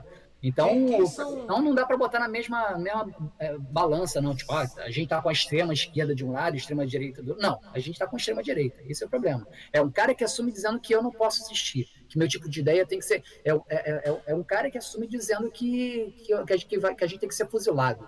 A gente que é um cara que fala que vai varrer a esquerda, que não tem que ter esquerda, que é um cara que quer criminalizar o pensamento de esquerda, de, de partido de socialismo. Porra, gente, não dá. É, é, é, isso, não é ser, isso não é ser presidente. Uhum. Ser presidente é governar para todo mundo, Sim. sabe? Não para só para o seu grupo político. Isso é absurdo. Por isso que, infelizmente, eu, eu tenho que ser contra até o, a raiz da minha alma contra esse governo. Porque o cara é contra mim, pessoalmente, ele e a família dele. E eu não esperava isso de, de um presidente. Não, graças a Deus, as instituições estão resistindo a ele. Você pode odiar o comunismo, cara, o socialismo, a esquerda, mas você tem que, você tem que deixar as pessoas terem pensamento diferente do seu. Acabou. Existe, existe, uma diferença de você não concordar e você respeitar, hum. né? Tipo, sim, sim. Você, eu... você espera de uma pessoa. Claro, cara. Eu, eu não concordo com vários conceitos da direita, mas é, é, eles têm que existir, porque pessoas que pensam diferente de mim têm todo o direito de existir. E falando Acabou. da esquerda, Ulisses, quais são alguns nomes que você vê despontando dentro da esquerda que de repente pode ser essa, essa luz para contrapor Bolsonaro? Cara, eu acho que com força, é, hoje seria o Ciro. Eu já votei no Ciro no primeiro, no primeiro turno. É, assim, eu, eu nem eu sou, o, o Ciro é meio maluco também, né? Vai para um lado, vai para o outro. Ele faz concessões, tal. Ele não acha super esquerda, assim, não, tá? Mas ele é um cara progressista, pelo menos. Ele compôs já governo de esquerda. É, mas ele tem um pezinho ali também no, corona, no coronelismo, né? Então, cara, não, não é um grande nome, é, não é um grande, um grande esquerdista, na minha visão, mas é um cara que é mais à esquerda do jogo político, que eu acho que tem a força para vencer. Um cara que eu admiro, que tem crescido muito, que é pura esquerda, é o Boulos. Mas o Boulos não tem cacife para ser presidente, não tem cacife para regimentar uma, uma galera atrás dele. Não tem cacife para fazer o cara de, de, de, de, de centro ou de centro-direita votar nele. O cara vai ter medo, ah, porque ele é do movimento do, do, do, do sem teto, ah, ele vai tirar a minha casa. Tem, tem gente que vai, vai pensar isso ainda. Então é muito difícil o cara como o Boulos agregar para ser uma, o candidato contra o Bolsonaro. Eu, eu, eu, gosto muito dele, eu gosto muito do Freixo, mas o Freixo é do PSOL, e as pessoas preferiram votar no, no, no cara da Igreja Universal a votar no cara do PSOL aqui no Rio de Janeiro. Aconteceu isso, Crivella foi, foi nosso prefeito, né? Então, assim, pô, os nomes grandes da esquerda que eu vejo despontando e, e são muito bons, eu não consigo vê-los com força para ser, serem nomes para vencerem a eleição contra o Bolsonaro, por exemplo. Então, esse é o, é o meu dilema atualmente. Eu não vou escolher o melhor nome de esquerda. Eu vou escolher o nome com maior chance de vencer. Se Sérgio Moro for candidato, tiver condições, você votaria em Sérgio Moro? Cara, eu voto em qualquer um. Eu voto em Satã contra o Bolsonaro. eu não gosto do, do, do, Moro. Eu acho que o julgamento dele não foi legal. As coisas que ele fez no, na, na, Lava Jato, várias coisas erradas que, que, os juristas observam que foi errado. Esse cara ainda vai, acho que ainda vai sofrer um pouco pelas coisas que ele fez. Mas eu entendo, eu não sou contra a operação Lava Jato, mas eu sou contra algumas coisas que ele fez. Ele foi juiz, ele foi é, acusador ao mesmo tempo, ele tomou conta né, de várias coisas ali que eu acho que não são assim, de vários juristas, eu não consigo fazer um raio-x total do que ele fez de errado não, tá? Mas eu leio muitos juristas que falam que várias coisas que ele fez não, não, estão certas. Então, eu tenho um pé atrás pra caramba com o Moro. E o Moro é um joguete, é um cara super também. É, ele é muito tucano, né, cara? Ele é muito ligado ao PSDB. Essa coisa toda que foi feita foi para tirar o, o, PT e tirar a esquerda e, e dar para o PSDB. Não era, o plano deu errado quando veio o Bolsonaro e pegou. Pegou, é, herdou o poder, né? Mas no, Lava Jato não foi feito para o Bolsonaro pegar, a extrema-direita pegar. Foi feita para os tucanos voltarem ao poder. Vamos acabar com o PT que a esquerda vai ficar perdida. Conseguiram acabar com o PT, mas o, o, os tucanos se ferraram também, né? O Bolsonaro soube jogar o jogo, né, mãe? Soube. O Bolsonaro... E também ele foi um fenômeno, né? Foi, o cara ele tinha tudo para agradar uma galera e, e, mais que isso, né, cara? O jogo contra a esquerda é, foi muito forte, né, cara? Você viu gente que jamais votaria no Bolsonaro falando que ia votar no Bolsonaro para não votar na esquerda ou no PT. E também porque o Guedes tinha um projeto econômico que eles gostavam. Como se o Guedes fosse conseguir fazer alguma coisa de, de, de privatizações com o, o, o próprio Bolsonaro. Né? O Bolsonaro é estatista, cara. Se você ver todo o histórico dele, ele é, ele é pró-Estado.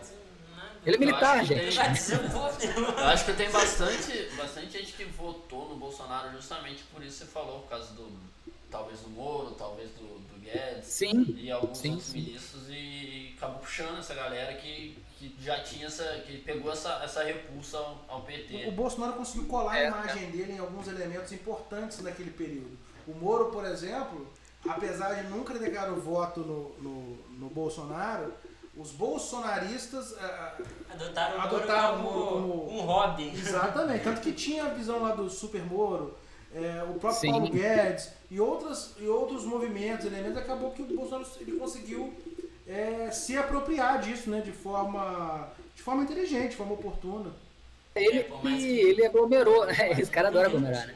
Mas ele começou a aglomerar vários, vários pensamentos ali distantes, cara. Se você pensar bem, assim, bolsonarista mesmo, de raiz, armamentista, que é contra. O tiozão, do, do, tiozão da é, família das notícias é, do Zap.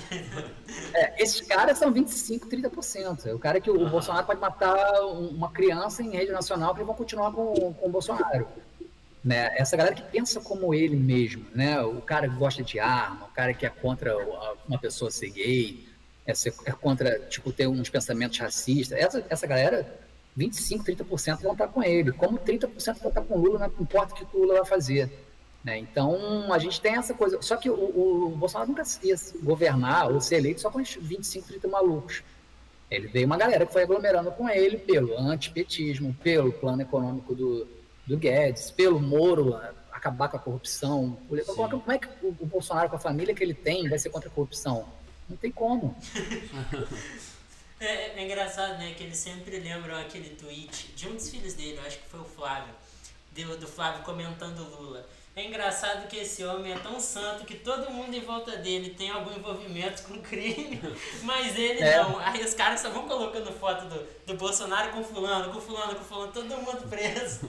Pois é, cara. Mas assim, aí, aí como é que é? O que, que a pessoa, o Bolsonaro vai falar? Ah, não, mas rachadinha não, não é problema. Ah, mas foi pouco. Roubou, mas foi pouco. Ah, isso é contra a lei, mas ah, todo mundo faz. É isso. Vamos, cara, corrupção é corrupção. Não tem Sim. essa é o robô, mas foi pouco, contra o robô, mas fez a 80 quilômetros os dois. É, é por aí.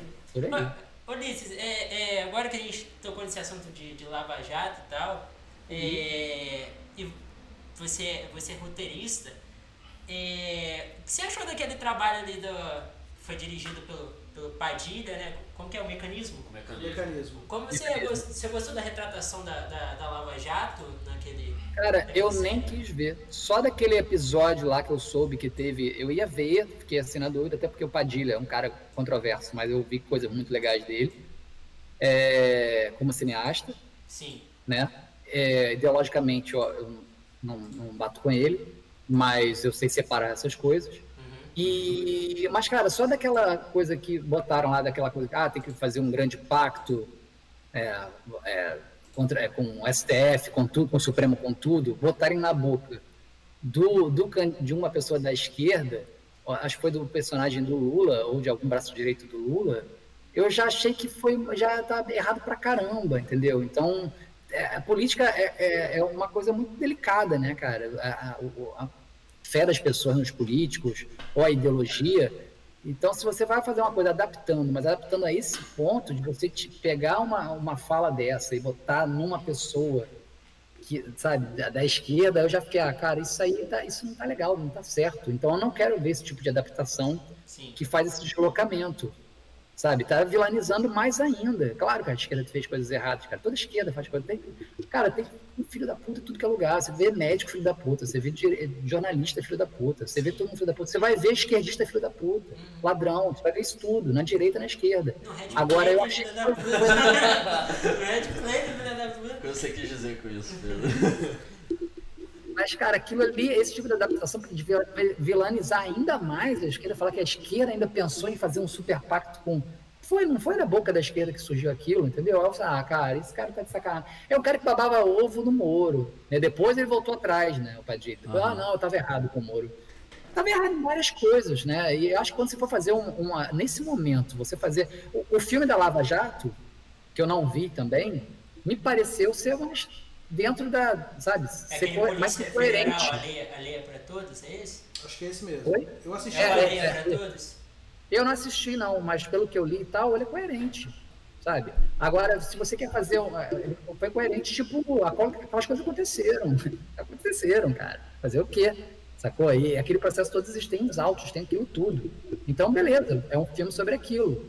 É, a- a- aí agora, você fazer uma adaptação de tudo isso, uma série, e, e deslocar é, a- o, o inimigo, deslocar falas es- escrotas de certos setores, certos políticos para outros personagens, aí eu acho que é errado, sabe? Aí eu não quis nem ver. Eu, tipo, ah, tá nesse nível a parada? Ah, então não vou ver não. Sim. Sim. Entendi. Ele tá descarregando alguma coisa aí? Enfim. Aqui não. É, É, o. Eu particularmente também tenho, tenho meu, meu ponto de vista referente a governo federal, ao governo, né? A, a como as coisas estão conduzindo, mas o Rio de Janeiro não é para amadores. Pô, Né? Se a gente acha que no governo federal a treta tá cabulosa, aqui no Rio ela tá em outro patamar, como diria O filósofo o Bruno filósofo Henrique. Bruno Henrique, né? Como é que você enxerga que essa questão do Rio? A gente teve problemas, teve um monte de ex-governador preso, não satisfeito o atual governador. Tivemos dois atuais governadores afastados. O Pezão foi afastado antes de terminar o mandato e preso. E depois agora o, o Wilson Witzel também aconteceu a mesma coisa. Não foi preso, mas foi afastado. E aí, como é, que- como é, é, que é? cara, é, é brabo, né, cara? Eu, eu, acho que tem um, um problema endêmico da realmente da política brasileira, cara, que a corrupção rola muito. E eu acho que algumas pessoas vão estar ferradas porque viram a corrupção, até não se envolveram, mas viram e deixaram correr. É, eu vejo, exemplo, uma diferença entre o, entre o Cabral e o Witzel. Eu, eu odeio o Witzel pelo, pelo, pelo que ele representa, as coisas que ele fala, quebra placa de Marielle, junto, né, tá- não foi ele, mas ele estava no mesmo palco, falar que vai tirar as pessoas na cabeça. É, são coisas que eu não acredito. Então, mas eu, eu não acho que ele. Eu não sei, cara, eu não, tenho, não vi prova nem nada. Mas assim, o Cabral, ele chegou a perguntar, a chegar a declarar que, pra, né, fonte dizem que ele chegou a falar que ele acha que ele exagerou. Ele exagerou no roubo. Né? O Witzel, eu não sei se ele roubou, se ele foi beneficiado. Eu acho que tem umas jogadas ali. Eu não acho que ele roubou como o Cabral roubou, descaradamente não. Mas eu acho que ele se envolveu, sim, com corrupção de, de alguma forma. É, como eu acho também que o Lula se envolveu com corrupção de alguma forma. Né? Ele não roubou pra caramba. Ele não. Ah, ah o sítio. O sítio não estava no nome dele, mas sim que ele, que ele foi. É, que aquele sítio meio que era dele, era. Mas o cara que rouba, ele ia ter um sítiozinho. Sacou? Não ia ter um triplex. O cara, quando rouba, ele nunca tem uma conta. É Maluf. Né? Então, mais que uma. Eu acho que o, o, o Lula ele fez coisas. Ele deixou correr aceitou favorezinhos que não era para aceitar, entendeu? Mas é que o jogo político é muito sujo. Mas aí eu, eu acho que você tem, tem, que ter muita disposição para não se envolver, porque é, e para dizer não e, e para falar não para o que você está vendo rolar também, É, eu tenho um amigo que ele foi, ele já inclusive já faleceu. Ele era da polícia. Ele foi polícia civil. Ele falou, cara, eu sei como é que tá lá, cara. É, é, é, é ter corrupção, tal. Ele tem, cara. E eu não posso fazer nada contra ele, contra isso. Senão eu danço. Sim. Ele falava, é, ele falava, eu vejo, eu, eu, eles, eu tenho a escolha de não participar, mas eu não tenho como falar que aquilo existe e, e, e lutar para que aquilo acabe. Senão eu, eu, eu danço. Né? Uhum. Ele até morreu, foi executado, mas uma, uma, parada que tem, pode ter a ver com isso ou não. É, foi executado esse amigo seu?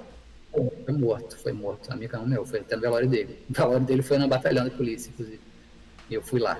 Mas, cara, é, eu acho que a política tem muito disso. É, eu acho que se. É, aí é o seguinte: se você, você pode não se envolver, mas só de você ter ver coisas rolando e deixar rolar, se você não tiver uma força política, aquilo vai resvalar para você. Se você for um cara que fez tudo certo, fez o jogo político, ninguém vai falar, mas isso aqui, ó, você tá ferrado, hein? Só vai falar, não, deixa para lá.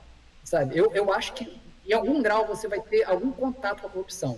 E se você não, não for um bom político, só o mínimo contato ou ter visto já vai ferrar você.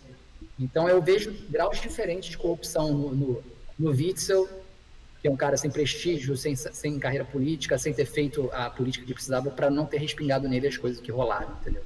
Posso estar errado também, pode ser que amanhã a gente vê um monte de coisa assinada por ele, dinheiro na conta dele, de, de outras formas, mas assim, é, é, é muito do jogo político você, assim, você vê de alguma forma é, corrupção. Então, sabe, é, eu acho, essa é minha, eu posso estar errado também, tá, gente? Eu não acho que eu, sei, que eu sei tudo, não, mas pelas coisas que eu ouço, que eu vejo, eu fui jornalista, eu conversei com vários jornalistas políticos, é uma, é uma parada endêmica, cara, é generalizada a corrupção.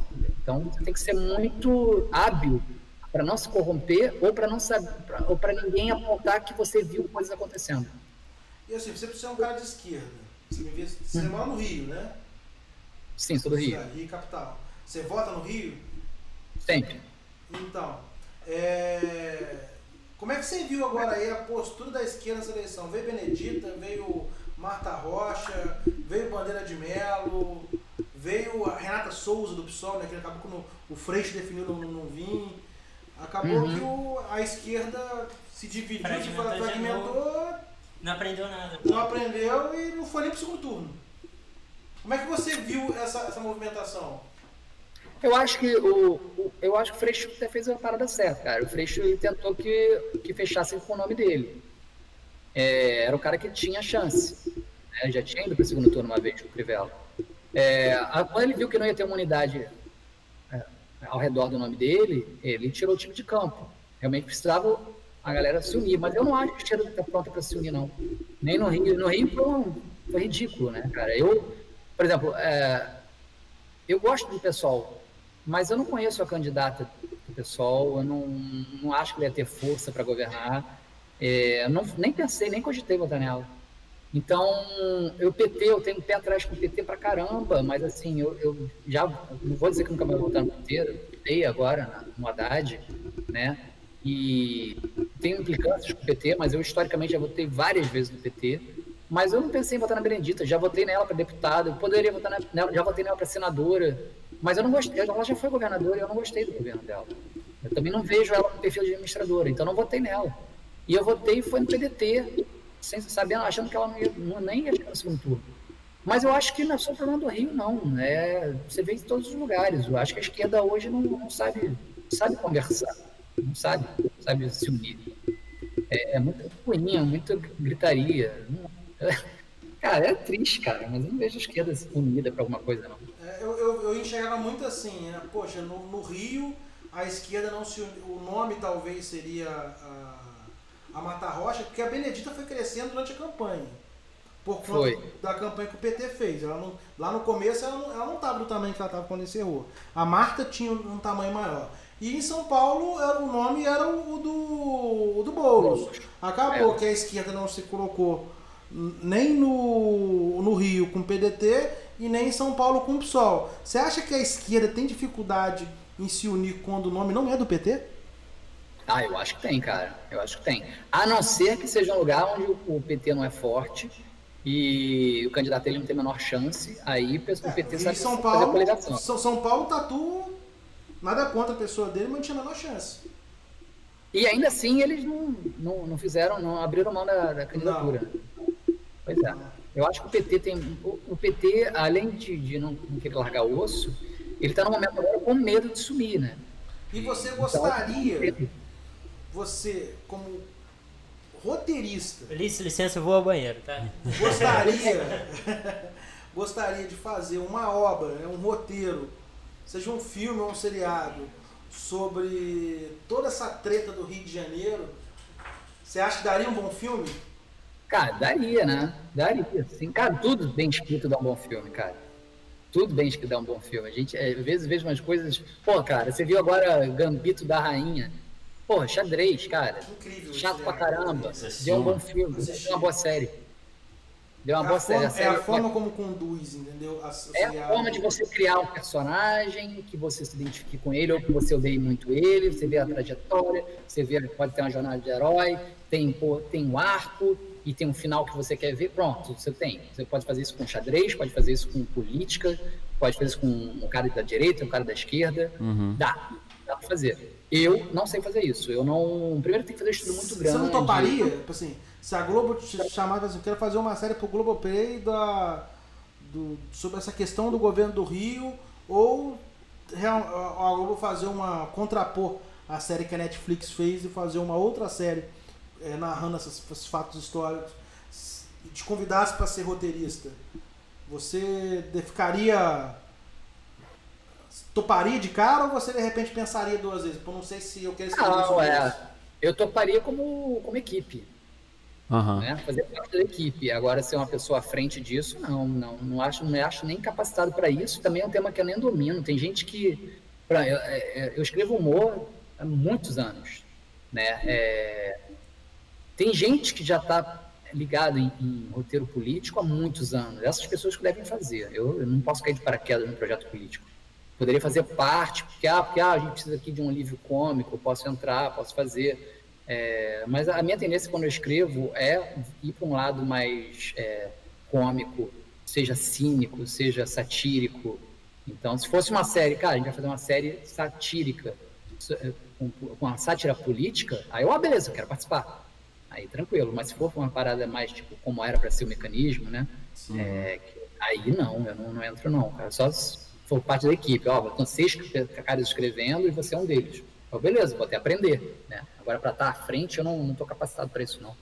Assim, para a gente poder encaminhar aqui o nosso encerramento, não tem como uhum. bater um papo com você a gente não falar de Star Wars. Em nenhum momento aí não não, não tem como. Todas as oportunidades que a gente teve anteriormente sempre envolvia, sempre tinha Star Wars envolvido.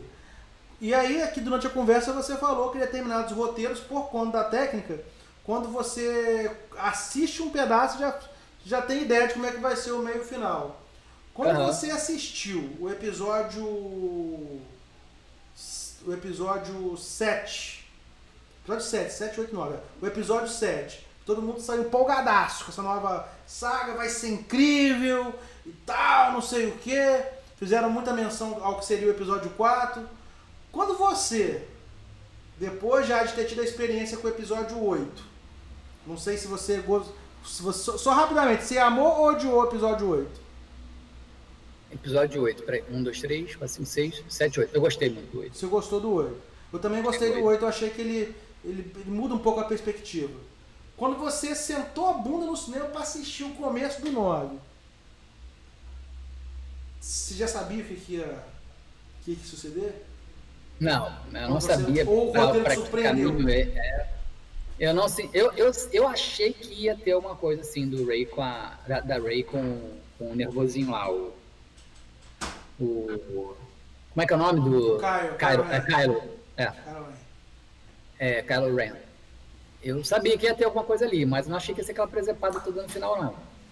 Não achei. E eu tirei a solução dele de, de, da, da, da Ray Seneta, do senador. Eu gostava tanto daquela coisa de você, da mensagem do, do filme anterior, que é você não precisa ser um Skywalker, você não precisa ser. Você não precisa ter sobrenome para você poder ser algo na é. força, sabe? É, e aí, é legal. nada, mandaram esse sonho para Boston e, e, e, e sacaneou a gente aí. É, essa questão que ser, de botar é, como neta ser, do Palpatine. é neto Palpatine, no final ela ainda diz que é uma Skywalker, sabe? Tudo tem que ser Skywalker. Né? Eu acho que, putz, cara, é. Star Wars eu acho que é pra ser mais do que isso. Agora, só uma, uma observação, cara. É, eu nem sou o maluco super fã de Star Wars. Eu, eu sou trekker, eu adoro Star Trek. Só que assim, eu vejo muito Star Wars e as coisas que eu, eu fiz muito evento em Star Wars, até porque o Caruso também é um cara que gosta muito de Star Wars. Mas assim, eu, eu, eu vejo Star Wars como, como pessoa que vê coisas nerds, de uma forma geral. Né? Mas assim, não, eu não sou especialista. Você não tem essa relação com Star Wars. Você curte Star Wars. Você não tem essa relação íntima com Star Wars. Mas eu não sou fanático, não sou fanático. Star Trek é, você curte. Star Trek então, então só muda pra ninguém encerrar com Star Wars, encerrar com Star Trek. Você assistiu essa última temporada agora da, do Star Trek na Netflix? É, qual? Discovery? É. Sim, assisti você tudo. Encerrou? O que que você... Vi tudo. Viu tudo? O que, que você achou? Vi, vi, picar, vi picar na Amazon. Muito bom. Tem Vamos lá. Amazon é, agora, né? Tô querendo ver. É, cara, esse bem do, maneiro. O, o, esse da, da Amazon eu não assisti, não. O Discovery eu assisti, assisti o Discovery inteiro. Olha só. Sabe aquela parada que tava lá? Aí você qualquer dia eu vou assistir. Aí você não leva muita fé? Foi assim com o Discovery. Aí eu assisti uhum. um episódio, dois episódios, daqui a pouco a série começou a ficar interessante. Como já tinha, tava na terceira temporada, então o teaserzinho que ficava passando quando você coloca em cima era Fomos pro Futuro. Eu adoro o tema Viagem no Tempo. Já comentei aqui. Uhum. Aí eu virei e falei, caraca, viagem no tempo, tô dentro. Vou dar um pouquinho de spoiler aqui, demora duas temporadas para rolar a viagem no tempo. Mas então, não, é temporada no tempo, não é viagem no tempo. E eu ficava preso, tipo assim, na primeira temporada. Quando vai começar a viagem no tempo? Aí, quando vai rolar a viagem no tempo? Mas fala, o que, que você achou? A, a, a, parece que fecharam agora essa terceira temporada a, toda uma, uma saga, né? Sim, eu queria até me informar se vai ter mais temporada, porque fecharam de um jeito que nem precisa ter mais. Acho que a história toda foi contada até da, da, assim, da trajetória da, da Michael, né? Se você acompanhar uhum. a personagem, ela tá num ponto agora que, pô, contou, fechou. Fechou a saga dela. personagem incrível. Né? Sabe, incrível, é, eu, Cara, eu, eu, curti muito, cara. Eu, eu achei legal a abordagem. A, ela, ela começar ela lá embaixo se ferrando, sendo uhum. presa e chegando depois, sabe, se recuperando. Eu achei muito legal essa, essa jornada do herói. Teve uns pontos meio malucos ao longo das três temporadas. Engraçado que tinha é, uma temporada, ela tinha tanto episódio, né, que dava tempo de começar a ir para um arco, depois virar uma outra coisa, depois voltar para outra. Então, aquela coisa lá da Terra paralela, eu achei, eu não eu odeio, eu odeio essa história de, de Terra paralela, que as coisas são todas diferentes mas algumas coisas são iguaizinhas. É, uhum. Eu não consigo digerir isso, cara, porque ah, é, é o seguinte, cara, uma, se a partir do, da Terra paralela agora, tá, a partir de agora cria uma Terra paralela, um evento cria uma Terra paralela. É, nessa outra Terra paralela, é, eu existo, um cara parecido comigo, tal, lá, lá, beleza. Agora daqui a, a 500 anos, é, o meu filho, o meu neto existe nessa na minha na minha vida, na minha no meu universo. E existe o meu neto na, na outra, na outra terra igual, não faz sentido, cara. Várias coisas vão acontecer para não ter isso. Então eu tenho que casar com a mesma pessoa nas duas terras aí. Quando a, quando você pensa quando Oi? você pensa em, em linha do tempo paralela, alternata, uma realidade alternativa, você não pensa que as coisas elas vão acontecer igualzinho como foi na outra, porque não faz sentido. Não, não, não é, as pessoas não podem ser a mesma, cara. As pessoas não podem ser a mesma. Então, a Michael lá nessa vida aqui, eu sou isso aqui. E lá na Terra Paralela, eu sou assim, assim, assado. Eu sou outra coisa. Tá, mas como foi que, que houve a cisão entre essa nossa Terra e outra? Ah, não sei quantos centenas de anos atrás. Aí ah, você conseguiu existir nas duas igual. Ah, e você, nas duas você é amigo de fulano, mas numa fulano é mal, é bom, e na outra fulano é mal. Ah, e você é, também tem outra pessoa que. Cara, é coincidência demais, não dá. Se você mudou uhum. alguma coisa na, na, que fez o universo separar, duas linhas diferentes, cara, quanto mais os anos vai passando, mais ela vai ficar diferente. Existia a mesma pessoa, com o mesmo círculo de amizade nas duas terras, eu não consigo conceber. Então, sempre quando aparece isso, para mim a ficção científica vai, vai embora, acaba, entendeu? Acaba. É, a não ser que, que foi a minha parte. Memória não curti muito essa parte da, da, da, da Terra Paralela, Paralela, não, eu acho que não, não, não curti, não. não ficou Mas foi bom legal. que eles voltaram, voltaram logo, né? Mas não sei se faça igual o Rick e Morty, cara. Que Rick e Morty, eles falam que tem, sei lá, um milhão de É, terras paralelas. Eu- em mas algumas delas, você é, mudou há pouco tempo, né? Aham. É, em algumas delas, Rick e Morty existem é, ainda, porque a, a- a separação foi há pouco tempo. Em, em, em, em mil, eles não existem. Em, em É, dez, não, eles o legal, existem. o legal do, do Rick and Morty é isso, porque tipo assim, apesar de ter de ter linhas em que eles são semelhantes, são tem tem tem coisas que é totalmente diferente, eles botam tudo ali, tipo, não, Tem coisa não que tem nenhum isso. humano, né? Que é o mundo evoluir de outra forma. Então, Sim. beleza. Se você parte do princípio que existem é, 10 milhões de terras paralelas e em três tá parecido com a nossa, aí eu compro. Entendeu? Sim, Agora exato. os caras falam que tem dois mundos, só tem duas dimensões, e a outra você é igualzinho. Qual a chance disso acontecer? dá raiva, Qual, cara. qual é a, a sinopse assim de, de Rick and Morty? Eu nunca parei pra assistir Rick Você and Morty. nunca assistiu Rick and Morty? Cara, Não, Rick and Morty, Eu é não assim, acho que- julguem agora. Acho eu que se você puder assisti. cortar essa, esse depoimento do podcast, acho que vai ser melhor. Oi? Cortar, acho que se puder cortar essa parte que você fala que você nunca viu Rick and Morty, Colocar, bom. na, colocar no, no título assim. O, o cara se diz nerd e nunca assistiu Rick and Morty, nunca assistiu Doctor Who. Coloca bem no título. Não, eu- Do- Não, Doctor- mas Rick Doctor and Morty Who também eu, nunca eu, nu- assisti. eu nunca assisti Rick and Morty. Tipo assim, Cara, é, o que, para tudo agora e assistir, gente. É, é- é fabuloso.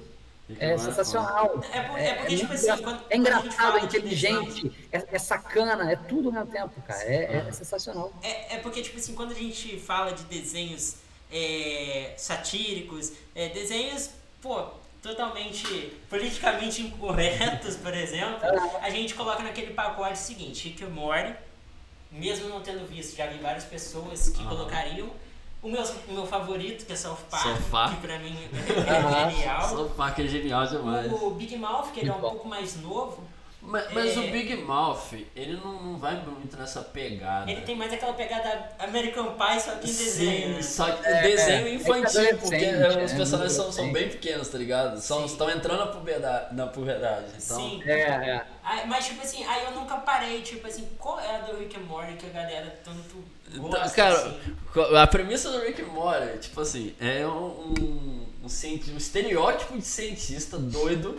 O cara é alcoólatra e. É o de volta pro futuro. Exatamente, exatamente. e- avô e neto. É, ele leva, seu, leva o seu, seu neto pro, pra aventuras doidas, tá ligado? Só que cada episódio é uma parada diferente, faz uma crítica diferente, uma sátira diferente. Então, Vinícius, é, a gente falando desses desenhos assim, né? Também o Machado comentou agora.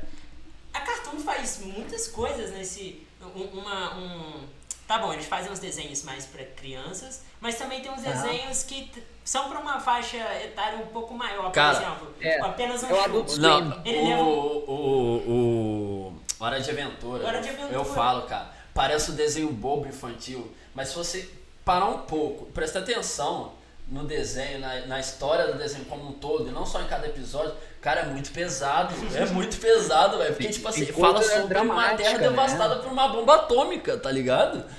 É muito ali é louco. futuro pós-apocalíptico. Aham. E eu acho sensacional. Tô olhando aqui para um pôster que eu tenho aqui, que é um mashup do Adventure Time com Calvin. É, eu adoro, eu adoro a Hora da Aventura. Eu não vi tudo, não. Teve um momento que eu parei de, de, de ver televisão por assinatura eu me perdi. Eu quero que Aham. esteja tudo para eu ver, sabe, Tem, cabo rabo. veja, veja. Mas Eu, eu não assisti os eu últimos vi. episódios, eu confesso que eu não assisti os últimos episódios ainda, porque eu tô com. com sabe aquele sentimento que você não quer que acabe? Sabe? Sim. Tipo, falta 3, 4 episódios pra me, pra terminar de assistir e eu não assisto. Saquei. Putz, é, Eu curto é, muito é. apenas um show, cara. Ó, cara, eu gosto muito também do, do Regular Show, que é apenas um Sim. show. Aham. Esse, eu vi até o longa deles, que nem passou no Brasil.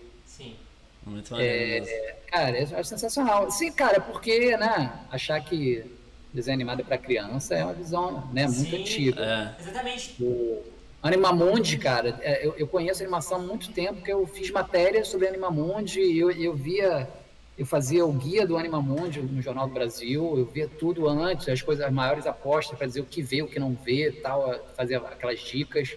E, Aham. cara, tem as animações sensacionais, tudo é adulto, cara. É, Às vezes a animação é, é só uma forma de, de, Sim. de filmar, Sim. né?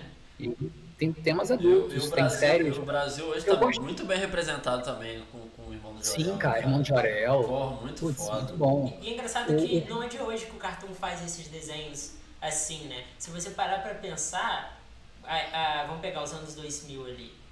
Pô, o Coragem com Covarde, que desenho ali já não era.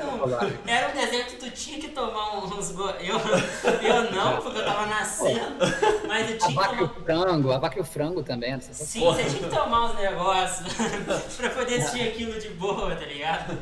O Flapjack, o Cartoon- cara. o Flapjack é muito muito esperto. bom. O Cartoon era um canal, né, lá fora, que é um canal de animação, não é um canal infantil. E Aham. aí ele tem o- a, a faixa Adult Swim, que inclusive é a, é a hora da, é a, é a parte funda da piscina, né? Adult Swim é isso. É, é a parte funda da piscina, então tem certas horas que vai- vai- vão passar coisas que engano, são adultas, animação. Alguns canais da TV fechada aqui no Brasil hoje em dia tem uma faixa Adult Swim. Se eu não me engano é o TBS. É, Aham. Eu não sei se o Comedy Central ainda tem. O Cartoon, até uns anos atrás, ele tinha, que foi lá em. é, foi no Cartoon, inclusive, que eu assisti uns desenhos assim. E tinha uma época que passava o MED, se eu não me engano. A MED TV. É, Mad Adult TV. É. É, mas hoje em dia é, é complicado, cara. Hoje em dia a gente não tá vendo tanto, nem na TV fechada aqui no Brasil, tá ligado? Uhum. Por exemplo, é, eu assisti muito South Park, enquanto a galera dos anos 90 assistiu na MTV, eu assisti muito South Park na Comedy Central. Eu assisti, Ah, mesmo? Eu Eu assisti vi no Multishow. Eu assisti South Park no DVD, em internet, Cara, buscando episódio, porque... É aquilo, é aquilo que eu te falei aquele nenhum. dia. Ulisses, P- tu já... Pode falar torrent, Machado. Não, Eu sei que você é um adepto. Não, na, é- na época não tinha torrent. Na época não tinha torrent, não. Torrent é, re- é recente, cara. Na época você baixava o episódio das paradas de site mesmo. Eu lembro que eu, por exemplo, Naruto, eu baixava o Naruto Project de site. entendeu? Duas horas pra baixar um episódio.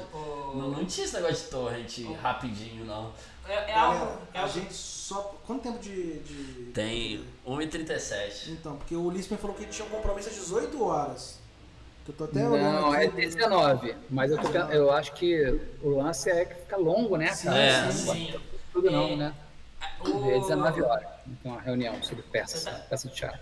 Eu tava comentando um negócio com, com o Machado, Ulisses, que é o Uhum. seguinte, tu, tu já tu soube, ou, ou se você assistiu, é, uma das poucas vezes, se não a única, que eu fiquei sabendo, que passou South Park, o filme de South Park, aquele maior, melhor e sem cortes, o único filme deles, no SBT, vi. cara. Pa quê? Sério, eu juro pra você. Você acha a chamada do filme.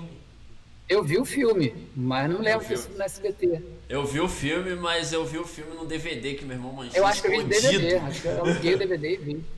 Meu irmão mantinha alugava escondido DVD. DVD, eu achei sem querer e assisti. Foi quando eu conheci South Park e caralho. Falei, pô. Eu vi no lançamento, eu contei os dias pra sair o filme. Adorava, cara. Vamos, vamos encerrar antes que o Pedro comece a falar de Power Rangers. Quando o Pedro começar a falar de Power Rangers, aí, meu irmão, são quantas temporadas até hoje, Pedro? Não, não vou lembrar de cabeça, né? Muito tempo. Cara, isso é um milagre. Você, sua carteirinha de fã de Power Rangers é é advogada. Se eu parar Me devolve ela aqui, porque você não sabe quantas temporadas tem de So- cabeça. sobre, Antes- sobre aquilo que eu tava falando, que o Pedro, tipo, a gente. Ele é uma Wikipédia das coisas. Teve um dia que, que, que eu e a, e a Lorena, que trabalha aqui com a gente, chegou no, na agência, o Pedro, na hora do almoço, o Pedro tava com a Netflix ligada, Netflix aberta, e pô, gente ele deve estar procurando alguma coisa pra assistir, né? Enquanto almoça. E o Pedro tava vendo encerramentos, créditos de filme. Era isso que ele tava vendo. Eu no- adoro isso, eu adoro, eu adoro. Porque Cara, assim, eu vejo todo encerramento também, cara. é maravilhoso. É, Eu- eu- tipo assim. Cara, o filme você- acaba, o filme acaba, eu fico lá vendo crédito, cara. Sim, As pessoas vão saindo, eu música. falo, peraí, galera, vocês não vão ver aqui o crédito tá rolando? Ó, o outro. Aí o outro não fez o dever de casa de botar o celular no silencioso. Ô, ô, Liz, é o seguinte, tu assiste o Seven do, do David Fincher lá, e aí o filme Aham. ele acaba com aquela frase do, do Morgan Freeman, e de repente começa uma música do David Bowie. Porra, como tu, tu já tá com a cabeça totalmente. Nossa, deu um estouro na sua cabeça pelo, pelo filme. E ainda começa uma música do David Bowie que, tipo, tem uma ligação, geralmente as músicas de, de Eu não lembro qual é a assim, música, qual é a música que toca? é Heartfield Les- Lesson, se eu não me engano. E, tipo, geralmente as músicas que tocam no- nos créditos têm ligação com o filme. Então, pô, Uhum. eu vou ouvir a música e vou gostar, porque é David Bowie, e vou lembrar do, do, do, do enredo do filme e vou ficar assim, caralho, que da hora. E nisso vai passando os créditos, vai passando, pô, fulano fez tal pessoa, ah, não sei o que, fulano. Cara, eu amo isso, eu amo. Cara, eu, eu, eu quase falei sobre Seven aí durante o nosso papo para falar sobre esse negócio do roteiro ter, ter coragem de fazer um final não feliz. Sim. Porque ele teve uma história interessantíssima nessa. O cara fez, o, o roteiro original era esse aí. E aí mandaram pro, pro, pro Fincher e tal, Ele não- e ele mandou esse roteiro pro, pros, pros atores. Os atores falaram, caraca, eu quero fazer isso, quero fazer isso. Só que já tinha uma outra versão que os produtores falaram, não, esse final é muito dureza, a gente não quer esse final.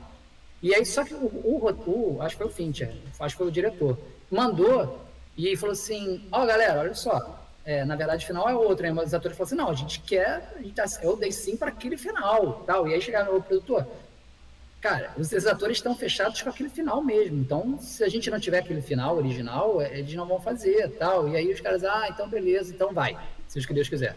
E fizeram aquele final. Sim, Porque é, é, é, às vezes tem que ter coragem, cara, pra fazer filme sem ser final Disney, né? Sim, então, vamos Fincher, lá.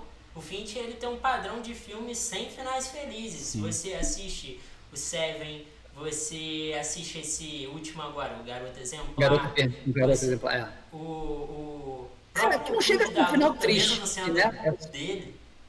O, o, o Milênio, do Michael Douglas também, o jogo o Jogo da Alguém? Vida. Jogo da Vida do Michael Douglas. da vida. Cara, minha cabeça estourou no final daquele filme, porque, tipo, eu fiquei, caramba, era tão simples o motivo do, do cara estar passando por tudo aquilo, eu não tinha percebido. E uma coisa antes da gente encerrar, mudando um pouco de assunto, é que a gente comentou, o, o Michael, que o, que o Ulisses já escreveu coisas pra Globo e a gente cometeu a gafe de não perguntar o que, né? É. Apresenta. Porque eu comecei aí. falando do que você tinha feito pro. Depois de uma hora e Multishow, quarenta né? Do Vai que Pensando cola. errado aqui. Ah, Pô, fala, fala- o que, que na Globo você já fez? A Globo eu escrevi o Zorra, é, escolhi, escolhi o professor Raimundo, escolhi, escrevi quatro, quatro temporadas. caraca. E, e Todos os fora de hora. episódios? Foi todos os episódios. Todos os episódios? Não, eu ent... não, não, esse novo, né? Não, sim, mas todos os episódios desse novo. Desse novo? Sim, eu eu entrei na segunda temporada para cobrir férias, não, terceira temporada para cobrir férias, na quarta fiquei de fora. Aí mudou, aí depois fiz a quinta, não, desculpa, eu entrei na segunda, na terceira não. Aí na quarta me chamaram, ok, aí mudou, dire... mudou tudo lá, o Márcio Smeller assumiu e tudo mais, aí mudou o chefe, aí eu, me chamaram para ficar fixo. Então eu fiz três temporadas, cara, acho que escrevi cinco temporadas. Sim. Sim, a gente escreve todos os episódios, bola as piadas todas, dos personagens. É, eu- pô, é tipo, um trabalho bem legal. é uma, é uma, é uma pressão lidar com um material meio que, vamos dizer, criado pelo, pelo Chico Anísio, assim, é um... Cara, ó, vou te falar, a primeira eu não escrevia pra Globo. Eu escrevia muito pra Multishow, Canal Brasil e. Eu escrevia, não, mais mais Multishow, Canal Brasil tinha escrito pouca coisa. É, e aí, cara, um belo dia me indicaram, falaram assim, ah, é, oi, fulano, aqui é da Globo, sou fulano, me indicaram o seu nome, você toparia escrever Escolhendo o Seu Raimundo, agora que a gente tá fazendo, vai ter uma segunda temporada. Que tinham feito meio que um especial, né? Uhum. É, uma temporada especial. Aí eu falei, você topa fazer um teste? Aí eu falei, pô, topo, né? Aí me deram um tema e me deram um personagem. Aí eu escrevi e tal, os caras, não, tá ótimo, está dentro, mas olha só, é o seguinte, essas, essas Escola do Raimundo, cara, é, tem que escrever muito bem. Ele não é como a Escola, a escola do Professor Raimundo antiga, que passava de tarde, diária. Teve uma época, cara, que era todo dia, de segunda a sexta, de tarde passava. Então, tinha muita coisa escrita ali nas coxas, sacou? Tinha, Sim. tipo, o pessoal era para passar. Aí eu falei assim, agora não, tá, Ulisses, a gente vai ter, a gente vai ter, você vai estar escrevendo para Marcela Dinier, você vai estar escrevendo para Matheus Solano. Sim. Então, é, são grandes nomes. Então, a gente, os textos vão ser muito caprichados. No primeiro, nessa primeira temporada que eu escrevi, eu mandava texto e às vezes estava assim, manda outro. Reescreva, por favor. Eu, caraca, tinha que reescrever, sacou? até pegar tal, né? E depois eu descobri que alguns que eles mandavam pedir para reescrever era porque estavam só querendo mais material mesmo, Sim. não tinha sido rejeitado. Mas alguns eles falavam, ah, cara, tá fraco, é, pensa melhor, faz outro. Era nesse nível, entendeu? A cobrança era alta mesmo. Mas depois você pega o jeito, vai embora, né? Tranquilo. Mas tem sim, tem um grau de cobrança forte nessa, nessa para essa esse remake foi um grau bem, bem forte mesmo. Foi é, cara, é, mas é, bem- é bem legal. Depois você vê, você vê fazendo, é aquela coisa, eu não imaginava que eu ia ver aqueles caras fazendo.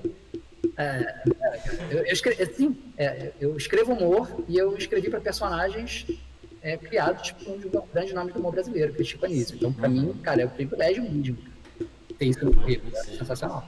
Ulisses, então recomenda mais algum. Tipo assim, pode fazer, é o momento de você fazer seu merchan, né? Tipo, pode recomendar coisas aí que você escreveu. Novela você fez? É.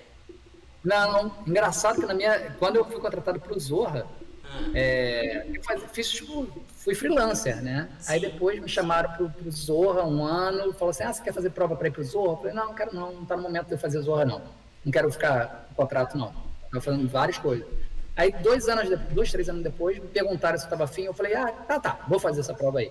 Aí passei para fazer. Aí, é, na conversa que eu tive, depois que eu passei na prova, né, que tinha que bolar um sketch é, e também fazer um teste de como você saber formatar um roteiro, depois que eu fui para a conversa com todo mundo, tinha uma pessoa lá, que é a Red Hunter da, da, da Globo, fica caçando talentos por aí, ela, ela perguntou, você tem, plan- você tem vontade de fazer novela? Eu falei, ah, não sei se for uma novela engra- é, engraçada, tipo Vamp.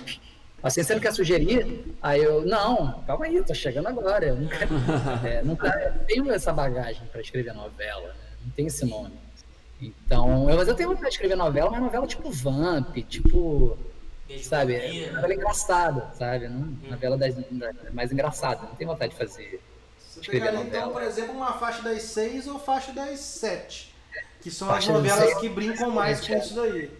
Sim, sim, isso eu tinha vontade de fazer. Ainda, ainda existe. Mas, né? cara, eu tô Existe, muito, cara, muito novela novo na carreira na Globo, né? Na Globo ninguém, ninguém leva fé muito na Globo em mim ainda não, sabe? Tô pouco tempo lá, eu sou o cara que escreve esquete de humor. Tem que crescer mais lá e eu continuar lá, entendeu? Então as Bom, coisas são- você escreveu Fazem, não. o Escolha do Professor Raimundo, amigo. Isso É, mas, é... É, pra É, quem é, mas, fã de humor, Gente, é. é uma coisa, dramaturgia é outra, sempre vai ser. É, O humor sempre vai ser visto como uma coisa não tão importante quanto a dramaturgia. É, Não. é isso que me incomoda bastante, porque é difícil você ver a academia, por exemplo, Sim. premiando. De comédia ganhando comédia. Oscar, du- duvido. Existe, existe um preconceito enorme. E, e eu vejo muito desse preconceito também com o terror, assim como, como Sim. com a comédia. Eu tava comentando com o Machado, a gente tava conversando, aí eu comentei com ele que o Exorcista, o original, de se- 73, Aham. ele é, querendo ou não, o maior filme de terror da história, querendo ou não. Eu acho, pelo menos. É, mesmo não sendo meu favorito. E ele foi boicotado desde aquela época, por- tipo assim, por muito, por- pela crítica em partes. É, ele foi muito, muito boicotado por esse lance do terror e tal. E é um filme do caramba, mano. É, um É, filme do é caramba, tá sensacional o filme. Tipo, e até hoje você não vê tantos filmes de comédia, de terror, assim, em- em- premiados pela academia. Isso é injusto pra caramba. Então, quando filmes igual o, o Get Out, né, o Corra, quebra um Aham. pouco dessa, dessa barreira, é, pô, Mas Get Out também é um filme muito diferente, né, cara? Um filme que Cara, sensacional. É, é uma quebra. E você tem que. Você embarca numa coisa absurda, né? Sim. A premissa é tipo, mas peraí, eles fazem isso? Tá, você vai acreditar nisso? Sim, cara, o filme é tão bem contado que você. Beleza, né? Acredito que é possível esse tipo de, de experimento. o filme inteiro é uma metáfora praticamente pra algo verdadeiro, entende? Sim, É uma sim, metáfora pra é algo real. Então, pô, Aham. Choque de mente total. Vamos, vamos então encerrar aqui pra não ficar Vamos. mais longo Faz ainda. uma propaganda nossa também. Ah, sim, pra galera que quiser aí, ó, tá querendo ficar bonito. Apesar que eu nem, a, a, a minha não chegou, a nossa não chegou ainda, né? A nossa Vamos tá, ver se no próximo programa já chega aqui, que é as camisas da loja Red Play. Red fire. Red. O, cara, o dono, O dono do. Olha esse cara, o dono da marca errando Ele não sabe quanto mais. Meu Aí lascou. Deus. A Enfim, loja Firehead, você vai comprar lá estampas incríveis feitas por, por artistas né, de forma autoral. A gente tá É, com a coleção agora dos Deuses Olímpicos. Então É. são- tem, tem arte de Zeus, tem arte de Hades, A Poseidon. E vai entrar mais, mais três deuses Vai aí, entrar Ares, já dando spoiler aí, vai entrar Ares agora. A Deus mitologia, a gente tá tentando pegar primeiramente essa mitologia grega, né? E o Ulisses comentou com a gente no, do- da, da mitologia grega, então, se você quiser dar uma força pra gente lá, Ulisses, tá baratinho, beleza? Eu quero- se tiver aí o Ciclope aí, estamos aí. Porque. Pá, já, já. Loja firehead.com.br né? Estamos aí. Vamos lá, então. Muito obrigado, tá, Ulisses, por participar aqui com a gente. Sempre sorriso Valeu. toda vez que, que eu faço convite, né? Normalmente quando eu falo pelos três elementos, é sempre você a pessoa fazer essa, essa ponte. Sempre foi uma pessoa que nos deu muita atenção. Pô, você é aqui da região, prestigiou os nossos eventos aqui vindo. Mesmo no primeiro ano ainda, quando a gente trouxe o Caruso, ainda assim veio você, veio o, o, o Student. aqui, é, deu uma atenção É. pro público, enfim, cara, gratidão, porque a gente faz um evento aqui que é gratuito e a galera às vezes não acredita quando fala assim, pô, mas não é, o evento não tem fim lucrativo? Não, não tem, cara, a gente ganha grana fazendo outras paradas, entendeu? Aquilo ali a Sim. gente faz porque a gente gosta mesmo, a gente queria proporcionar esse momento de lazer pra galera. Cara, é igual o canal o Caverna do Caruso, né? O Três Elementos, a gente não, não ganha nada ali no canal. A gente Não, tá eu- ali porque a gente gosta de fazer. Eu imagino que vocês ganham muito mais com a profissão ali de cada um. E, e o, É. o canal é super bacana. Eu, eu, eu ali é acompanho. diversão. eu acompanho com os três elementos, eu acho muito da hora. A gente tem que trazer os Pô, três que bom. juntos também, né? Pra bater um papo com a gente aí. Sim. Mas, pô, gente, então, até fechando aqui, então, é, é falar aqui também que eu não sou, eu sou quase da região, né? Minha, minha esposa é daí da região. Meu filho tem dupla cidadania, ele é carioca e volta redondense. E, e cara. Como diria o é- Leão, é- Volta Redonda é a melhor cidade do mundo, tá? O Leão do Coisa de Nerd é daqui de Volta Redonda também. Ele fala eu, isso Eu no, discordo, no Barra canal. Mansa, Barra Mansa é muito melhor. Mas, cara, é- e, e vocês se puderem assistir também, toda terça-feira tem três elementos.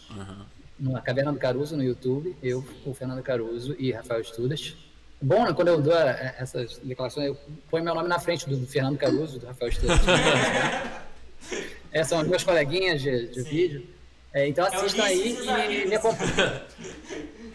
E me acompanhem no Twitter, onde eu faço muita gracinha todo dia, cara. Twitter é onde eu treino bastante é, meu humor. Então, Ulisses Matos, com dois T's, é arroba Ulisses A Matos. gente vai deixar aí os links do, Ah, beleza. Do- Mas sigam lá, porque Twitter, é conteúdo gratuito aí. também, que eu escrevo todo dia. Beleza. Beleza. Muito obrigado, tá? Mais uma vez. Tamo junto.